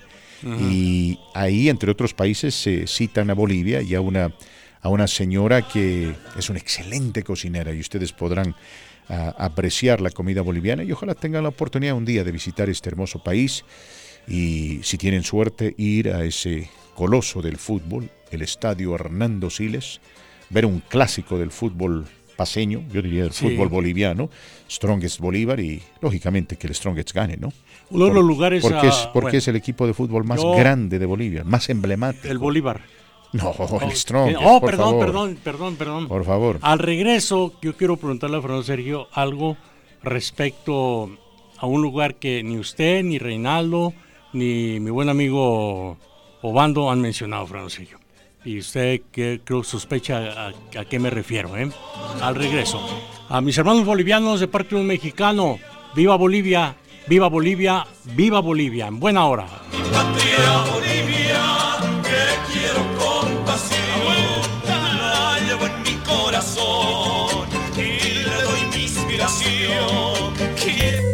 Hablando de cosas positivas, vamos con el hombre que da entretenimiento en estos tiempos de pandemia. ¡Ay! que si proporciona entretenimiento con honradez, buen servicio y buenos precios. Y se lo dice un servidor Marco Martínez. Mi querido David Falcón, ¿cómo estás? Te escuchamos adelante. ¿Qué tal? Muy buenas tardes, felices de la vida, aquí en el 270 Sur Federal Esquina con la Alameda, aquí en Denver. Seguimos instalando la mejor programación para su televisor, sea por, eh, sea por internet o sea por eh, la vía tradicional, que es en satélite, que es lo que más me gusta a mí. ¿Por qué? Porque ahí tengo todo... eh, todo el servicio que al- eh, que me gusta ver al precio más bajo eh, y sobre todo que tengo el DVR ¿qué es el DVR? pues para que grabemos todo lo que no vamos ah, no podemos ver en vivo márquenos eh, mm, llámenos en este momento al 303 727 8554 repito 303 727 8554 para que eh, tome usted nota de un presupuesto completamente eh, eh, sin compromiso eh, para que usted eh, sepa qué paquetes ordenar al precio más bajo del mercado. Precios empiezan en solamente 39.99 mes. Las películas, los videos, las caricaturas, las novelas, programas especiales, todo lo que se relaciona a deporte, aquí ya lo puede eh, lo puede ver en vivo, el fútbol, el béisbol, el básquetbol, em, eh, la NFL, Sandy Ticket que va a tener completamente gratis y nos llama en este momento al 303-727-8554. Ah, también recibe usted tres meses de canales de películas, HBO Showtime Sin Majestar y hasta un año de, de HBO. Llámenos 303-727 8554. Pregúntenos sobre la promoción que si usted tiene ya un determinado servicio, se cambia con nosotros, recibe hasta 200 dólares. Si recibe usted una tarjeta de 200 dólares, marque al 303-727-8554. Repito, 303-727-8554. Gracias, buenas tardes. Hasta la próxima. Gracias mis queridos amigos, gracias y bienvenidos a esta la tercera hora de su programa La Voz del Pueblo a través de la gran cadena. Que bueno, saludo cariñoso a todos ustedes, gracias por acompañarnos, gracias por estar con nosotros, por formar parte de esta, la gran familia de La Voz del Pueblo, a lo largo y ancho de este hermoso estado, de este país, de esta ciudad, de este globo. Recuerde, baje la aplicación de esta su estación, esa aplicación inteligente, la que se llama Qué bueno bájela e instálela en su teléfono celular. Se llama Qué bueno, vuelvo a repetir, bájela e instálela en su teléfono celular y escúchenos en vivo y en directo. A lo largo y ancho, repito, de, de este globo, Gracias a la maravilla de la tecnología no le cuesta absolutamente nada. Nuestro número telefónico a marcar 725-230000, 725-230000, una vez más 725-230000. Repaso rápidamente las noticias más importantes que hemos estado barajeando el día de hoy. Hoy, hace 75 años, las ciudades japonesas de Hiroshima y Nagasaki fueron arrasadas por dos bombas atómicas que tuvieron eh, que ser usadas para dar final a la Segunda Guerra Mundial porque Japón y su emperador Hirohito rehusaban rendirse. El entonces presidente estadounidense Harry Truman autorizó autorizó el uso de estas las primeras bombas atómicas en ser usadas en la historia del mundo. Es un capítulo de la historia interesante porque algunos lo ven desde un punto de vista pragmático y otros desde un punto de vista más humano. ¿no? Y para aquellos quienes se enfocan enteramente en lo humano y aíslan este incidente de todo aquello que lo rodeaba, de la plataforma que dio lugar a su hecho, a este suceso, dicen que este es uno de los crímenes más horrendos en contra de la humanidad. Hay otros que dicen que no, que lamentablemente esto fue necesario para evitar un derramamiento de sangre mayor y la perpetuidad de la guerra que hubiese continuado, dicen, eh, por otros 10, 14 años más, debido a que el entonces emperador japonés Hirohito, pensando más en él y en su, entre comillas, honor y no en su pueblo, rehusaba, rehusaba rendirse. Aunque algunos, eh, que interpretan la historia desde otro punto de vista dicen que no, que lo, que obligó a los Estados Unidos a tratar de acabar la guerra inmediatamente con el Japón fue el hecho de que los rusos y su entonces líder Joseph Stalin estaban preparando una invasión de Japón. Y dicen que a la luz de la realidad que vivimos, probablemente esa fue una de las mejores decisiones que Truman adoptó. De lo contrario, dicen, los rusos se metían a Japón los rusos hubiesen tenido acceso a la gran tecnología japonesa, y hoy en día el mundo sería diferente. Era, era, la ambición también de, de Hitler, Sergio. Sí. Ah, al haber invadido Rusia, su error fatal por cuestiones de tecnología y el, el poder de la energía, dijéramos el petróleo. Bueno, el, Ahora, el terrible error de Hitler fue abrir un, nuevo frente en la guerra, pero... Sí, lo, que no hablan de las bombas atomicas... Hay un especial en, ¿eh? Netflix, ¿verdad? Hay un especial Hay varios especiales, hay varios especiales. Hoy, hoy precisamente me lo voy a recetar eh, el aniversario precisamente de lo que usted habla, Fran Sergio, de Hiroshima y Nagasaki. Pero más allá de eso, Fran Sergio, lo que oculta Estados Unidos poco a poco sale a la luz pública. Sabemos que los ensayos nucleares que se realizaron en Los Álamos, Nuevo México, donde se fabricó la primera bomba atómica, gracias a la inteligencia de científicos alemanes, pero Sergio.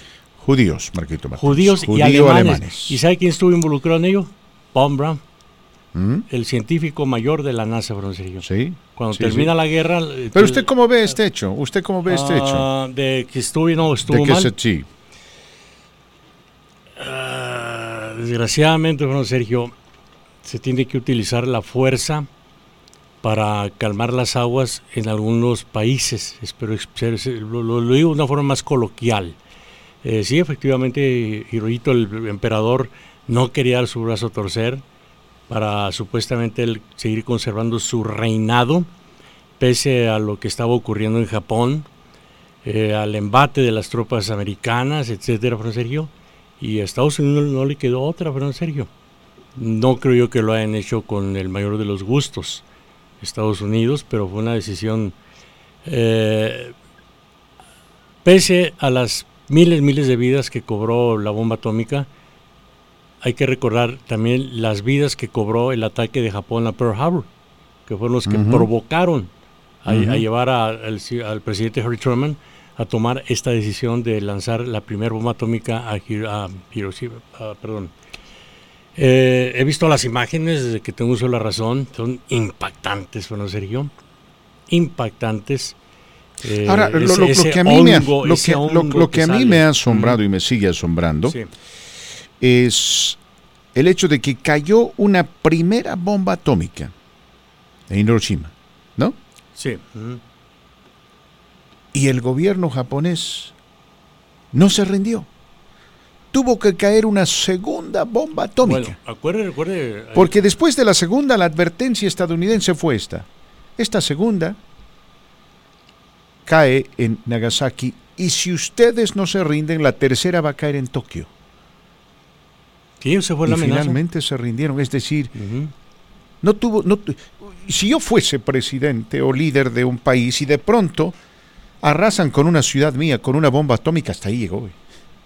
Me explico, yo me pongo a pensar en mi gente y digo, no, no más, me rindo. No, es que recuerde la, la- la cultura japonesa. No quisieron, Se- se- quisieron se- el, el harakiri. Sí, no, y aparte de la cultura japonesa se... eh, en una sola palabra se dice todo. Honor. Mm, Son gente muy... Es- eso, eso. pero a veces, a veces el honor se malinterpreta. Sí, se ellos, malinterpreta. ellos lo malinterpretaron, creo. Este, otras noticias que estamos siguiendo, mis queridos amigos. Kanye West, por favor, dice que quiere ser Ah. presidente de los Estados Unidos de América y se quiere registrar aquí en Colorado para ser candidato. Por favor, no pierda su tiempo con él, se Ah. lo pido, por favor.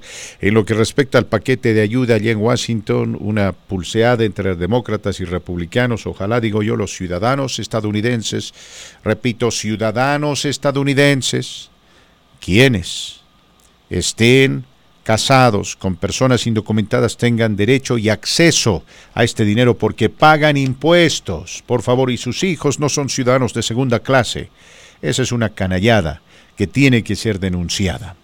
Y también, eh, mis queridos amigos, eh, les estuvimos hablando obviamente eh, del aniversario de, del onomástico de la República de Bolivia, 195 años eh, de existencia en circunstancias muy difíciles, por cierto. Eh, ¿Usted me iba a contar algo de este Iba- liniero ofensivo de los Broncos, Marco Martínez? Sí, Fernando, es, es increíble el liniero ofensivo de los Broncos y de la Universidad de Colorado. Fue arrestado, acusado de una balacera que provocó la herida a una mujer en el año 2019, octubre de 2019. Él esta mañana se ha declarado inocente por razones de locura. Inocente por razones de locura. Sí. Debe ser su abogado. Porque si él está loco, Sí. ¿cómo sabe que es, Estamos que es hablando de, inocente? de Justin Bannon. Justin. Bannon, sí, sí, sí. sí. ¿Usted lo recuerda? Ah, pues usted estuvo narrando yo, los, yo- yo le voy a, yo le voy a contar la historia de un jugador de fútbol americano que, bueno, Ahora- eh, de alguna manera eh, eh, nos ayuda a entender de que muchos de estos de estos hombres Sí. eh, que juegan el NFL, que en su momento fueron jóvenes, ah, vienen eh, de rincones sumamente quebrantados de la sociedad. Bueno, más allá de eso, la pregunta es, hoy va a ser sometido en próximos días a un, trata, a un examen profundo para dar una evaluación sobre su estado mental. Bueno. la pregunta para Fernando Sergio, ¿será acaso el daño provocado por Puede golpes ser, en la puede cabeza? ser, puede ser, porque la evidencia es abrumadora. Sí, sí.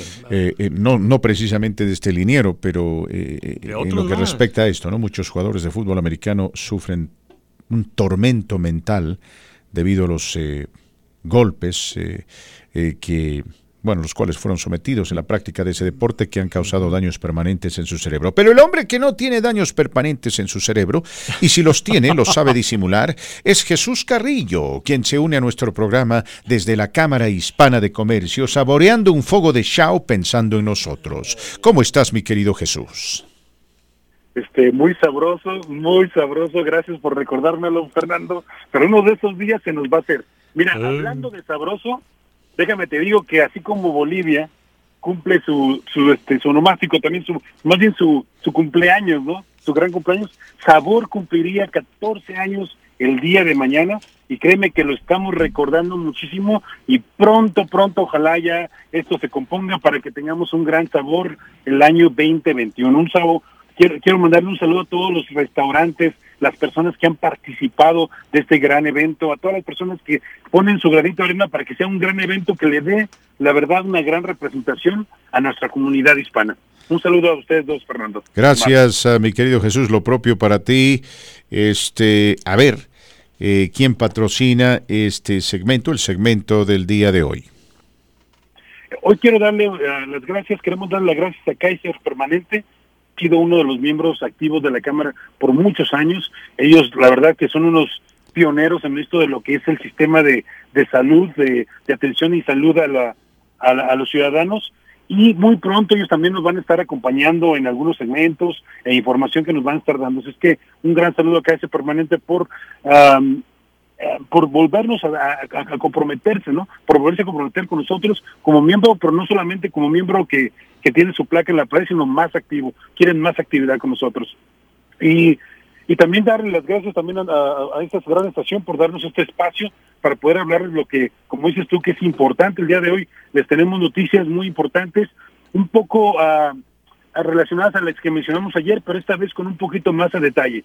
El día de ayer hablamos sobre la ciudad de Denver, de cómo o qué nos está dando. Recuerde que esto solamente es para la gente, los negocios negocios establecidos en la ciudad de Denver nos están dando un paquete de lo que llaman el PPE o protección o paquete de protección para para aquellos que tienen negocio y que de alguna manera van a necesitar el, el desinfectante, van a necesitar el cubrebocas y de hecho algo muy interesante también el, el, el lector de temperatura, este medidor de temperatura que es láser para poder revisar que sus clientes que están entrando, sus empleados y de alguna manera mantenerse más seguros. Si no pueden encontrarlo o no les alcanza, pues mira, te digo que le están dando a, perdón, Sí, sí, te estamos escuchando.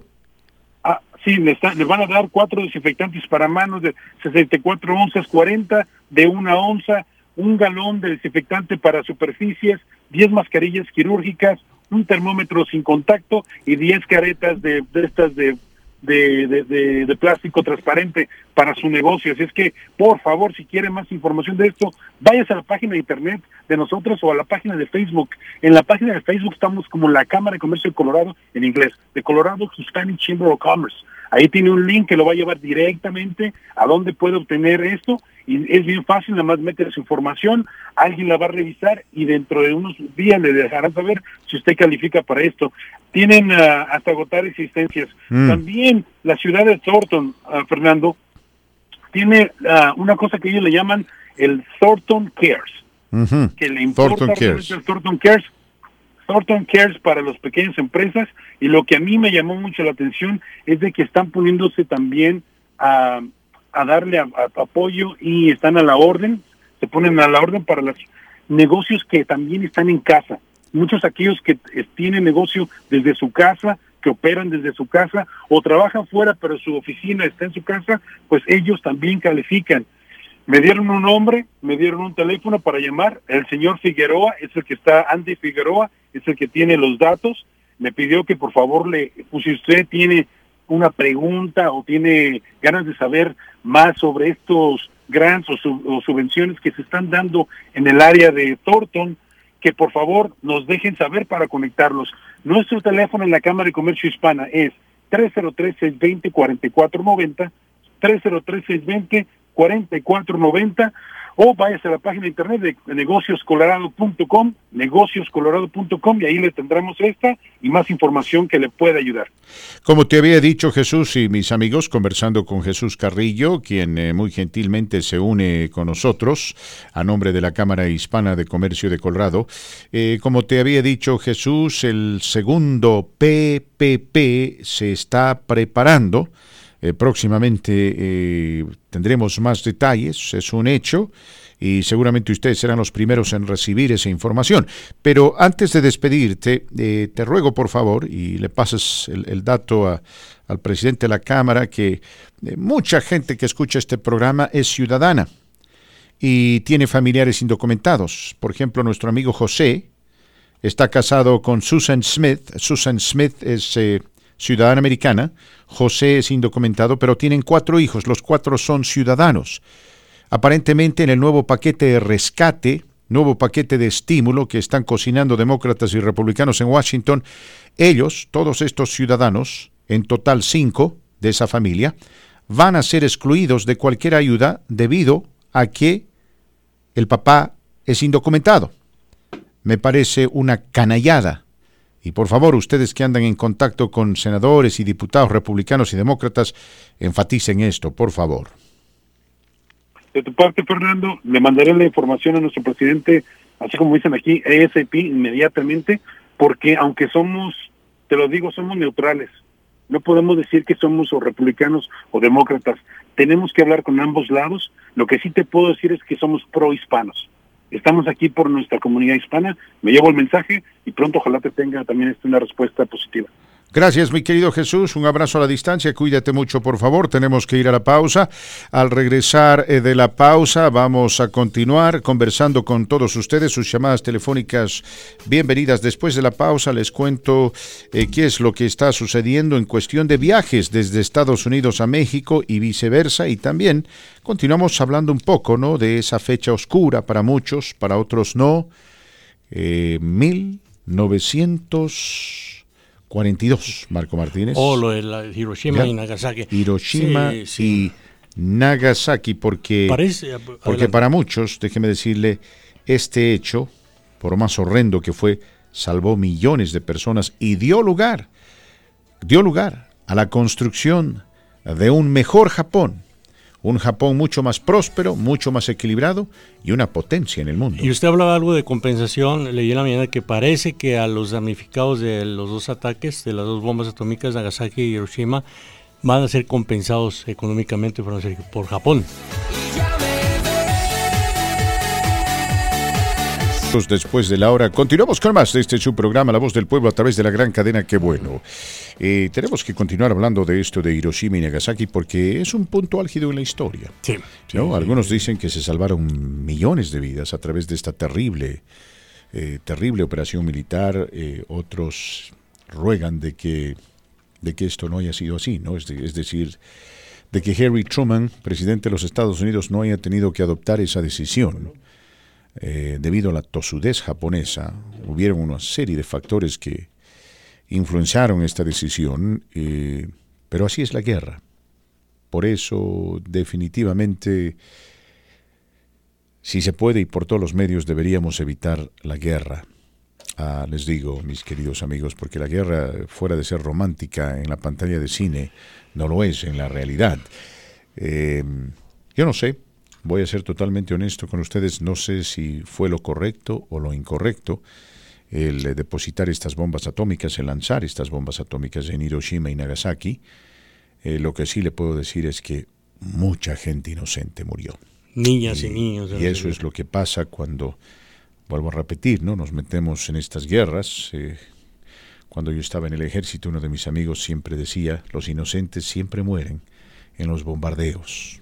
Como decir, ese es eh, uno de los precios de la guerra, ¿no? Sería lindo, eh, por ejemplo, si AMLO pudiese reunir a todos los sicarios que andan matando a gente inocente en México, en un estadio o en un coliseo, y que les caiga una bomba, una pequeña bomba nuclear. No diga eso. Eso sí, Porque creo que la mayoría de la gente que ve hablar, no me venga con su chauvinismo no barato aquí. con eso, Eh, sanguinario. eso, mis queridos amigos, yo creo que la mayoría de la gente lo vería como algo justificado, porque diría, sí, esta gente no le tiene respeto al prójimo, no le tiene respeto al ser humano, ah, es capaz eh, de decapitar a niños, a mujeres, a ancianos. Sí, esta gente merece morir. Pero cuando los inocentes fallecen es entonces cuando, cuando la cosa se pone difícil. Usted me dice, no, no, No, haciéndose ahí el dolor. ¿Cómo que de cualquier forma? Si le metíamos un balazo a Porque Hitler va- entre ceja y ceja, ¿cuánta él- gente no hubiese morido? No, no. eh, ¿Ah? es- si es- hacíamos lo mismo con Saddam Hussein, ¿cuánta gente de- nos hubiese salvado?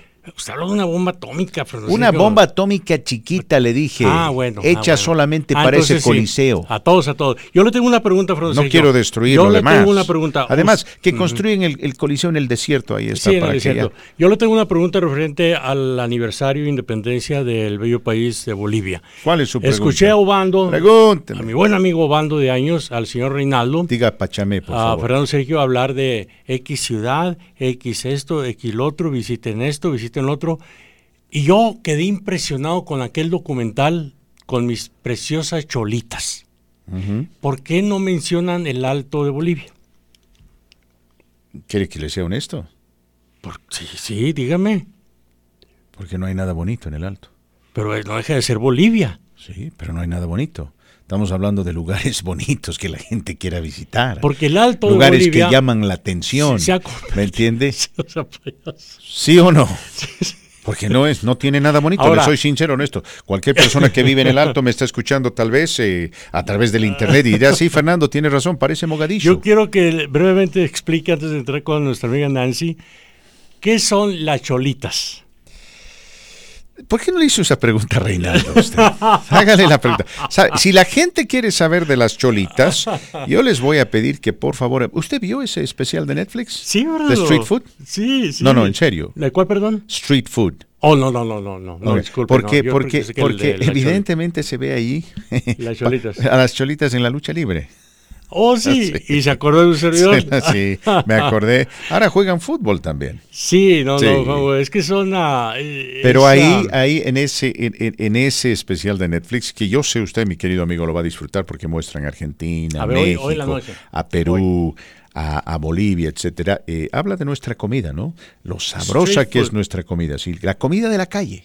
Street food. Ya, street food, Ahorita la comida de la calle. Ahorita luego para que lo vaya a buscar Sí, en la noche muy, muy, muy excelente serie para aquellos que eh, pues eh, estamos acostumbrados a degustar nuestra comida, la comida latinoamericana, la cual nos encanta, ¿no? Mi comida favorita es la comida latinoamericana.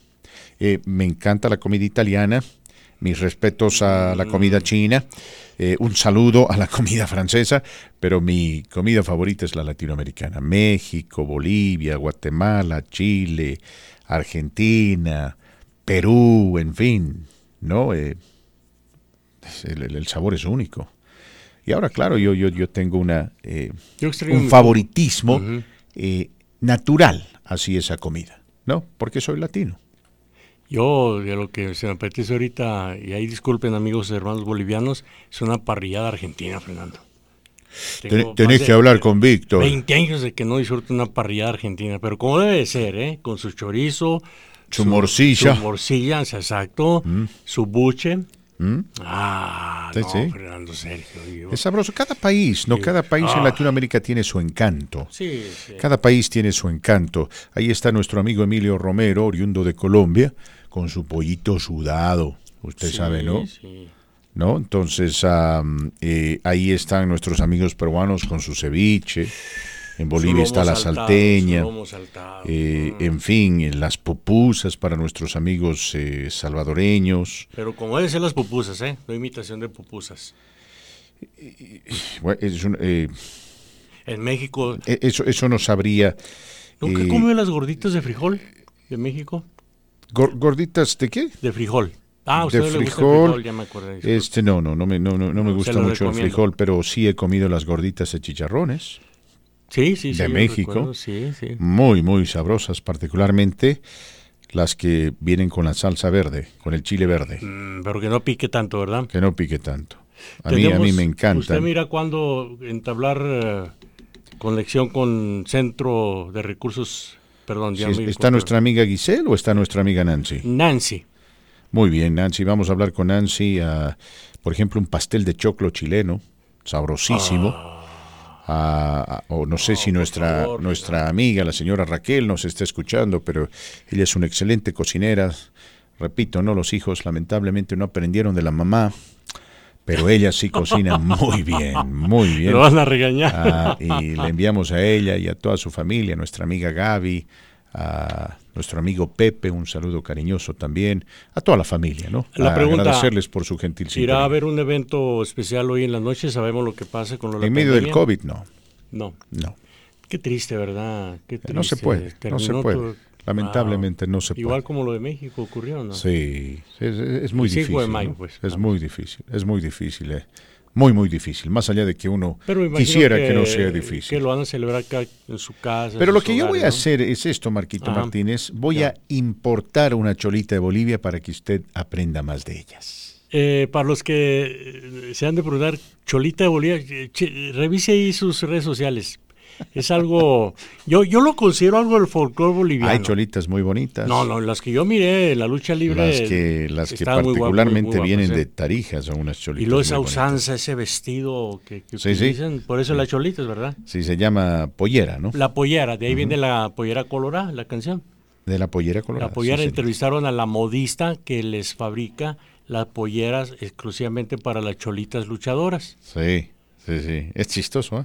Sí, Es sí, divertido sí, verlas no, ahí con, con sí, ese uniforme. Imagínense una mujer, se lo, le voy a pintar el cuadro así, echa a su imaginación. Imagínense una mujer lu- eh, participando en un evento de lucha libre con vestido. Bueno, usted sabe que en antaño a las cholitas eh, las discriminaban, pero ahora para ellas es motivo de orgullo, ¿no? Usted va y, y, qué sé yo, por ahí usted conoce a, un, a una, su mejor amigo, por ahí su mamá es cholita y antes decía, no, quítate esa, ese atuendo, eh, tienes que modernizarte, occidentalizarte, eh, pero ahora no, ellas se visten tradicionalmente así, con mucho y, y orgullo. se ha convertido en un centro turístico esto de las...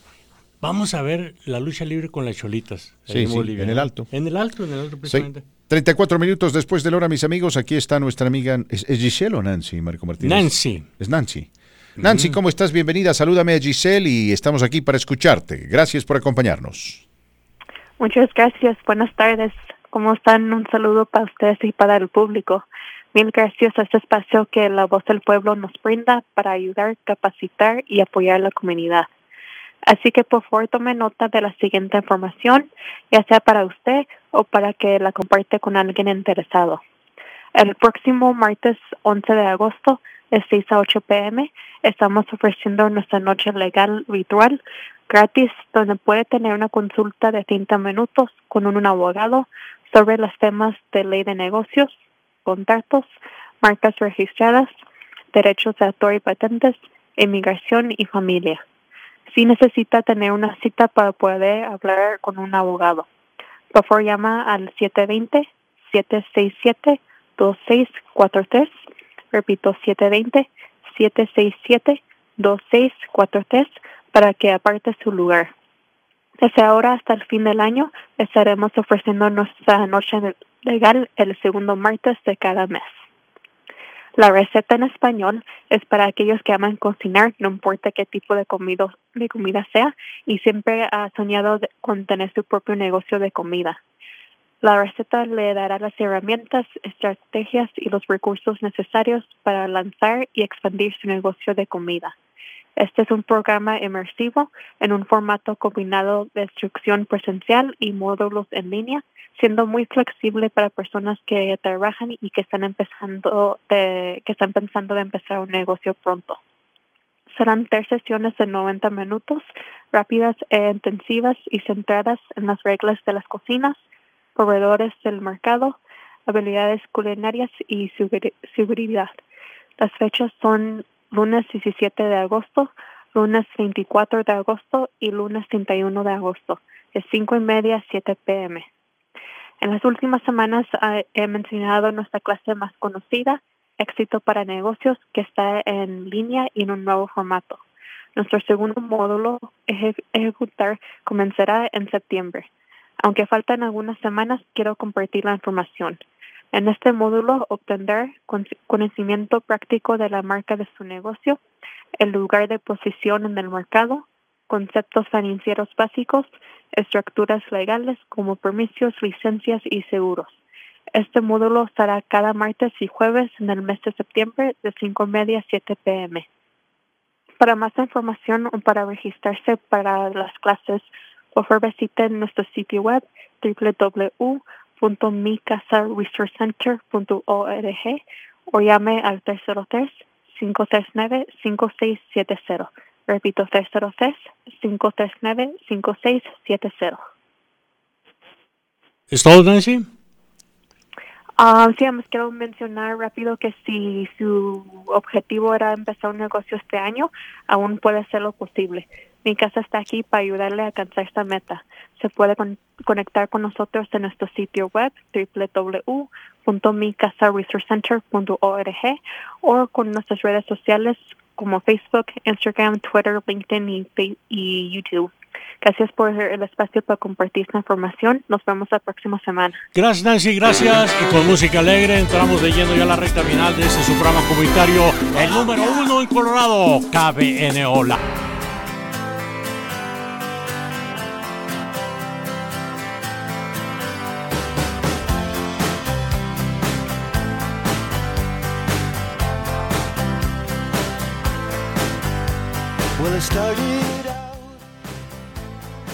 Su programa, mi querido amigo, cercanos a la recta final de este su programa comunitario La Voz del Pueblo a través de la gran cadera que bueno, le cuento que hay algunos demócratas que no quieren que Joe Biden debata. Dicen que eh, si alguien le ha faltado el respeto a las tradiciones, a las costumbres de la política estadounidense es el señor Trump. Ni siquiera, dicen, ha tenido la gentileza, la decencia de eh, comunicar sus, ah, sus impuestos. No ha querido hacerlo, Marco Martínez. Sí, no. No ha querido compartir sus impuestos o la información de sus impuestos con el pueblo americano, algo que se había convertido en tradición en este país. Cualquier persona que buscaba ser presidente de los Estados Unidos de América ah, comunicaba abiertamente su situación económica y sus impuestos, sus riquezas y demás al pueblo americano para que sepan exactamente en qué situación llegaban al poder. Presidente Obama lo hizo en su momento, cuando era senador, eh, un hombre que había ganado bastante dinero gracias a la publicación de un libro que él escribió, The Audacity of Hope, ¿no?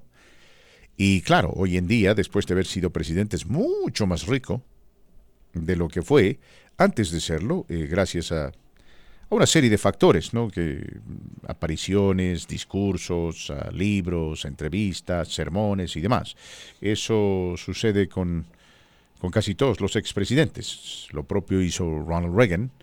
Ah, en su momento lo criticaron cuando fue a Japón a dar un discurso y cobró un millón de dólares. Pero bueno, cuando son populares y cuando llegaron a ser presidentes, pues están en su derecho, digo yo, de hacer dinero siempre y cuando lo hagan de forma legal y transparente. Pero como Donald Trump no ha tenido la valentía de revelar sus impuestos porque, dicen algunos, oculta información que lo desprestigiaría, pues algunos están sugiriendo que Joe Biden tampoco debata con él. Dicen, ¿por qué y para qué? Debate solamente si él entrega sus impuestos. Si él le permite al pueblo americano acceso directo a sus impuestos, entonces tú puedes debatir con él. Ahora, los debates han formado parte también de la tradición electoral presidencial estadounidense por años. Se empezaron a ser bastante populares y famosos después de la elección de John Kennedy Richard Nixon, ¿no? Eh, allá en 1960 eh, un eh, debate que fue por primera vez televisado y donde irónicamente Kennedy ganó por televisión y Nixon ganó por radio, porque Nixon no era ningún tonto, simplemente que se puso muy nervioso frente al televisor. Ahora, eh, esto se popularizó y luego vinieron los debates de Reagan contra Carter Reagan contra Mandel. eh, y después Bush, el expresidente Bush, quien debatió tres veces con el eh, entonces senador John Kerry. Perdió los tres debates, Marco Martínez, y ganó aún así la elección o el debate de Donald Trump con Hillary Clinton, donde este continuamente interrumpía a Hillary Clinton y nunca contestaba las preguntas. ¿No? Cuando Hillary Clinton se ponía a explicar algo, de pronto Trump tomaba impulso con su respiración, usted lo podía escuchar por el micrófono de Wrong. Wrong. Continuamente interrumpía y nadie le decía nada. Bueno, ahora ya lo conocen. Ahora cualquier debate, bueno, se tienen que establecer las reglas de juego y se tienen que respetar las reglas. Pero chamaqueó eh, todo el mundo. Dicen que, que, que la gente Biden no quiere que debata por esto. Otros dicen que no, el motivo por el cual no quiere debatir es porque es muy olvidadizo y a veces tiene la tendencia, y siempre la ha tenido el senador Biden, de meter el zapato a la boca cuando él habla, ¿no? Eh, y claro, algunos lógicamente van a aprovechar cualquier error verbal que él cometa para tratar de condenarlo, de crucificarlo, como lo que sucedió esta mañana cuando él dijo que la comunidad afroamericana era mucho más homogénea que la comunidad latinoamericana, y tiene razón. Tiene razón, pero no lo dijo de forma lo suficientemente elocuente y ahora eh, andan criticándolo. ¿Pero qué cree usted, Marco? ¿Debería debatir Biden con, con, con, con Trump? Y no creo que puedan estar en el mismo cuarto, le estoy siendo sincero, no creo. Eh, cada uno tendrá que estar en su propio rincón y tendrán que debatir y, y será más difícil interrumpir. Y este Yo- será un, un debate, Ujú. creo yo, más consecuente. Ah, un debate, sí estoy de acuerdo. Dos debates, dos debates suficiente, Fran Sergio. Y establecer mejor las reglas. Eso que usted mencionó tiene mucha razón. No amenazar a su, a su rival como lo hizo Trump con Hillary en aquella famosa escena del tiburón. Sí, sí, ¿Recuerda, sí, no? sí. Ahora- ahora, él, yo- él yo- rompió yo- las reglas. pero usted quiere que- que- que haya sí, debate. Sí, porque Entonces, creo que olvidadizo o no olvidadizo Joe Biden tendrá el mejor mensaje de unidad para Estados Unidos que tanta falta hace, mejor mensaje sobre salud, socioeconómico, relación bilateral y puede fácilmente desenmascarar al presidente Donald Trump. Lo malo para Biden, olvidadizo y si podrá aguantar los embates del presidente Donald Trump. Y ese es el problema de Biden, ¿no? Le, le- le- le encanta a veces contestar, por ejemplo, por ejemplo, un periodista afroamericano le dijo, eh, ¿usted se ha sometido a algún tipo de examen cognitivo? Porque Trump anda diciendo a los cuatro vientos de que supuestamente se sometió al examen y no hay la menor evidencia. Y se enojó Biden y le dijo, ¿y tú te has sometido a algún examen para determinar si tienes cocaína en la sangre o no? Le dijo, por favor, le dijo, no me insultes. Recuerde que Donald Trump insultó a la, a la senadora Hillary Clinton. eh, creo que uno de los debates que exigía que sometieran a prueba de droga a Hillary Clinton. Ahora le voy a decir ¿Recuerda, otra no? cosa. ¿Se acuerda que cuando... cuando Por los medicamentos que ella tomaba. Cuando el presidente Trump estuvo hablando de este mensaje cognitivo, mis queridos amigos, hablaba de una parte donde dice, no, la parte más simple, dice, este, el- te ponen un elefante y luego te ponen un león y te preguntan cuál es el elefante y cuál es el león. Y, y Biden dijo, bueno, si, si Trump no puede reconocer la diferencia entre un león y un elefante, dice, ¿de qué está hablando? En fin. Eh, esto se va a tornar en, que- en creo algo que- creo que cómico, sí. Sí, creo que sí se va a realizar Dos ciudadanos de la tercera edad. ¿Se puede hacer el debate a distancia? Pero Sí, sí, no, pueden no, hacer. Yo, yo, no me- yo, yo no digo de cuartos separados, sino de... eh, No, no, uno, uno en su rincón y el otro, porque eh, Biden no quiere salir de Delaware y Trump podría hacer este debate desde la Casa Blanca, ¿no? Bueno, será interesante. Pero vamos a la pausa comercial. Regresamos en la recta final de La Voz del Pueblo. ¿Olvidar dónde dejaste las llaves? Eso pasa. Olvidar que si estás en Washington de senador es para representar a tu gente, cuidar sus intereses y trabajar por su bienestar? Inaceptable. Pero Cory Gardner está más interesado en aliarse con Trump en el cuidado de la salud que en hacerlo mejor por nuestra comunidad. Por ejemplo, Cory Gardner ha votado nueve veces, nueve, para eliminar la protección de condiciones preexistentes como diabetes, asma y cáncer. Y ahora, mientras nuestra comunidad sufre con tantos casos y muertes de coronavirus, él sigue apoyando la petición de Trump que eliminaría la protección del cuidado de salud de miles de nosotros. No dejemos que a Cory Gardner se le olvide que su obligación es con nosotros, no con Trump. Llama al 202-224-5941 y dile a Cory Gardner que apoye el proyecto de ley S466 para proteger a los estadounidenses con condiciones preexistentes. Gracias mis queridos amigos, recta final de este su programa La Voz del Pueblo a través de la gran cadena Que Bueno y qué alegría más grande tener aquí en los estudios de Radio Que Bueno a una amiga nuestra, amiga de la familia Luchita, su esposo Doug. Hablaba con Luchita y le decía que en 1994 cuando transmitía el fútbol americano con don Frank Ponce, los visitamos allá en Dallas, Texas. Y esa noche tanto Doug como Luchita se portaron eh, de manera maravillosa con nosotros. Los Broncos perdieron ante los Cowboys, así que fue el único momento de alegría que compartimos con el señor Frank Ponce y su hermosa hija acá. Y Doug, en ese entonces Doug, tú tenías el cabello largo hasta acá y trabajabas para una radio, me acuerdo. Este, pero saboreamos steak and shrimp, me acuerdo y, y la pasamos muy, muy bien eh, allá en Dallas, eh, aprovechando eh, indudablemente los buenos modales y la cordialidad de Luchita y su esposo Doug.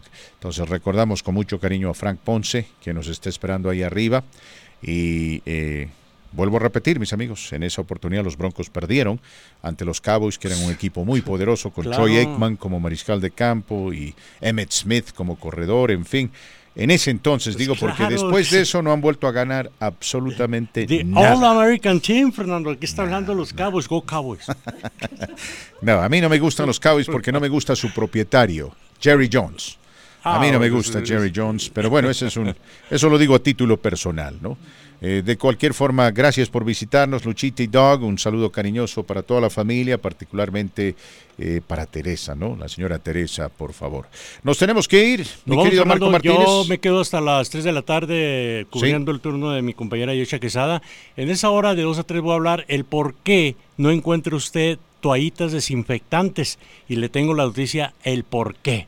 Gracias, eso es importante porque Sí, las necesitamos. sí, sí, sí. Estaremos de regreso el día de mañana con más de este su programa La Voz del Pueblo. Quédese con nosotros, no se vaya. Recuerde, 97.7 frecuencia modulada, 1280 de amplitud modulada. Buenas tardes, que Dios me lo bendiga.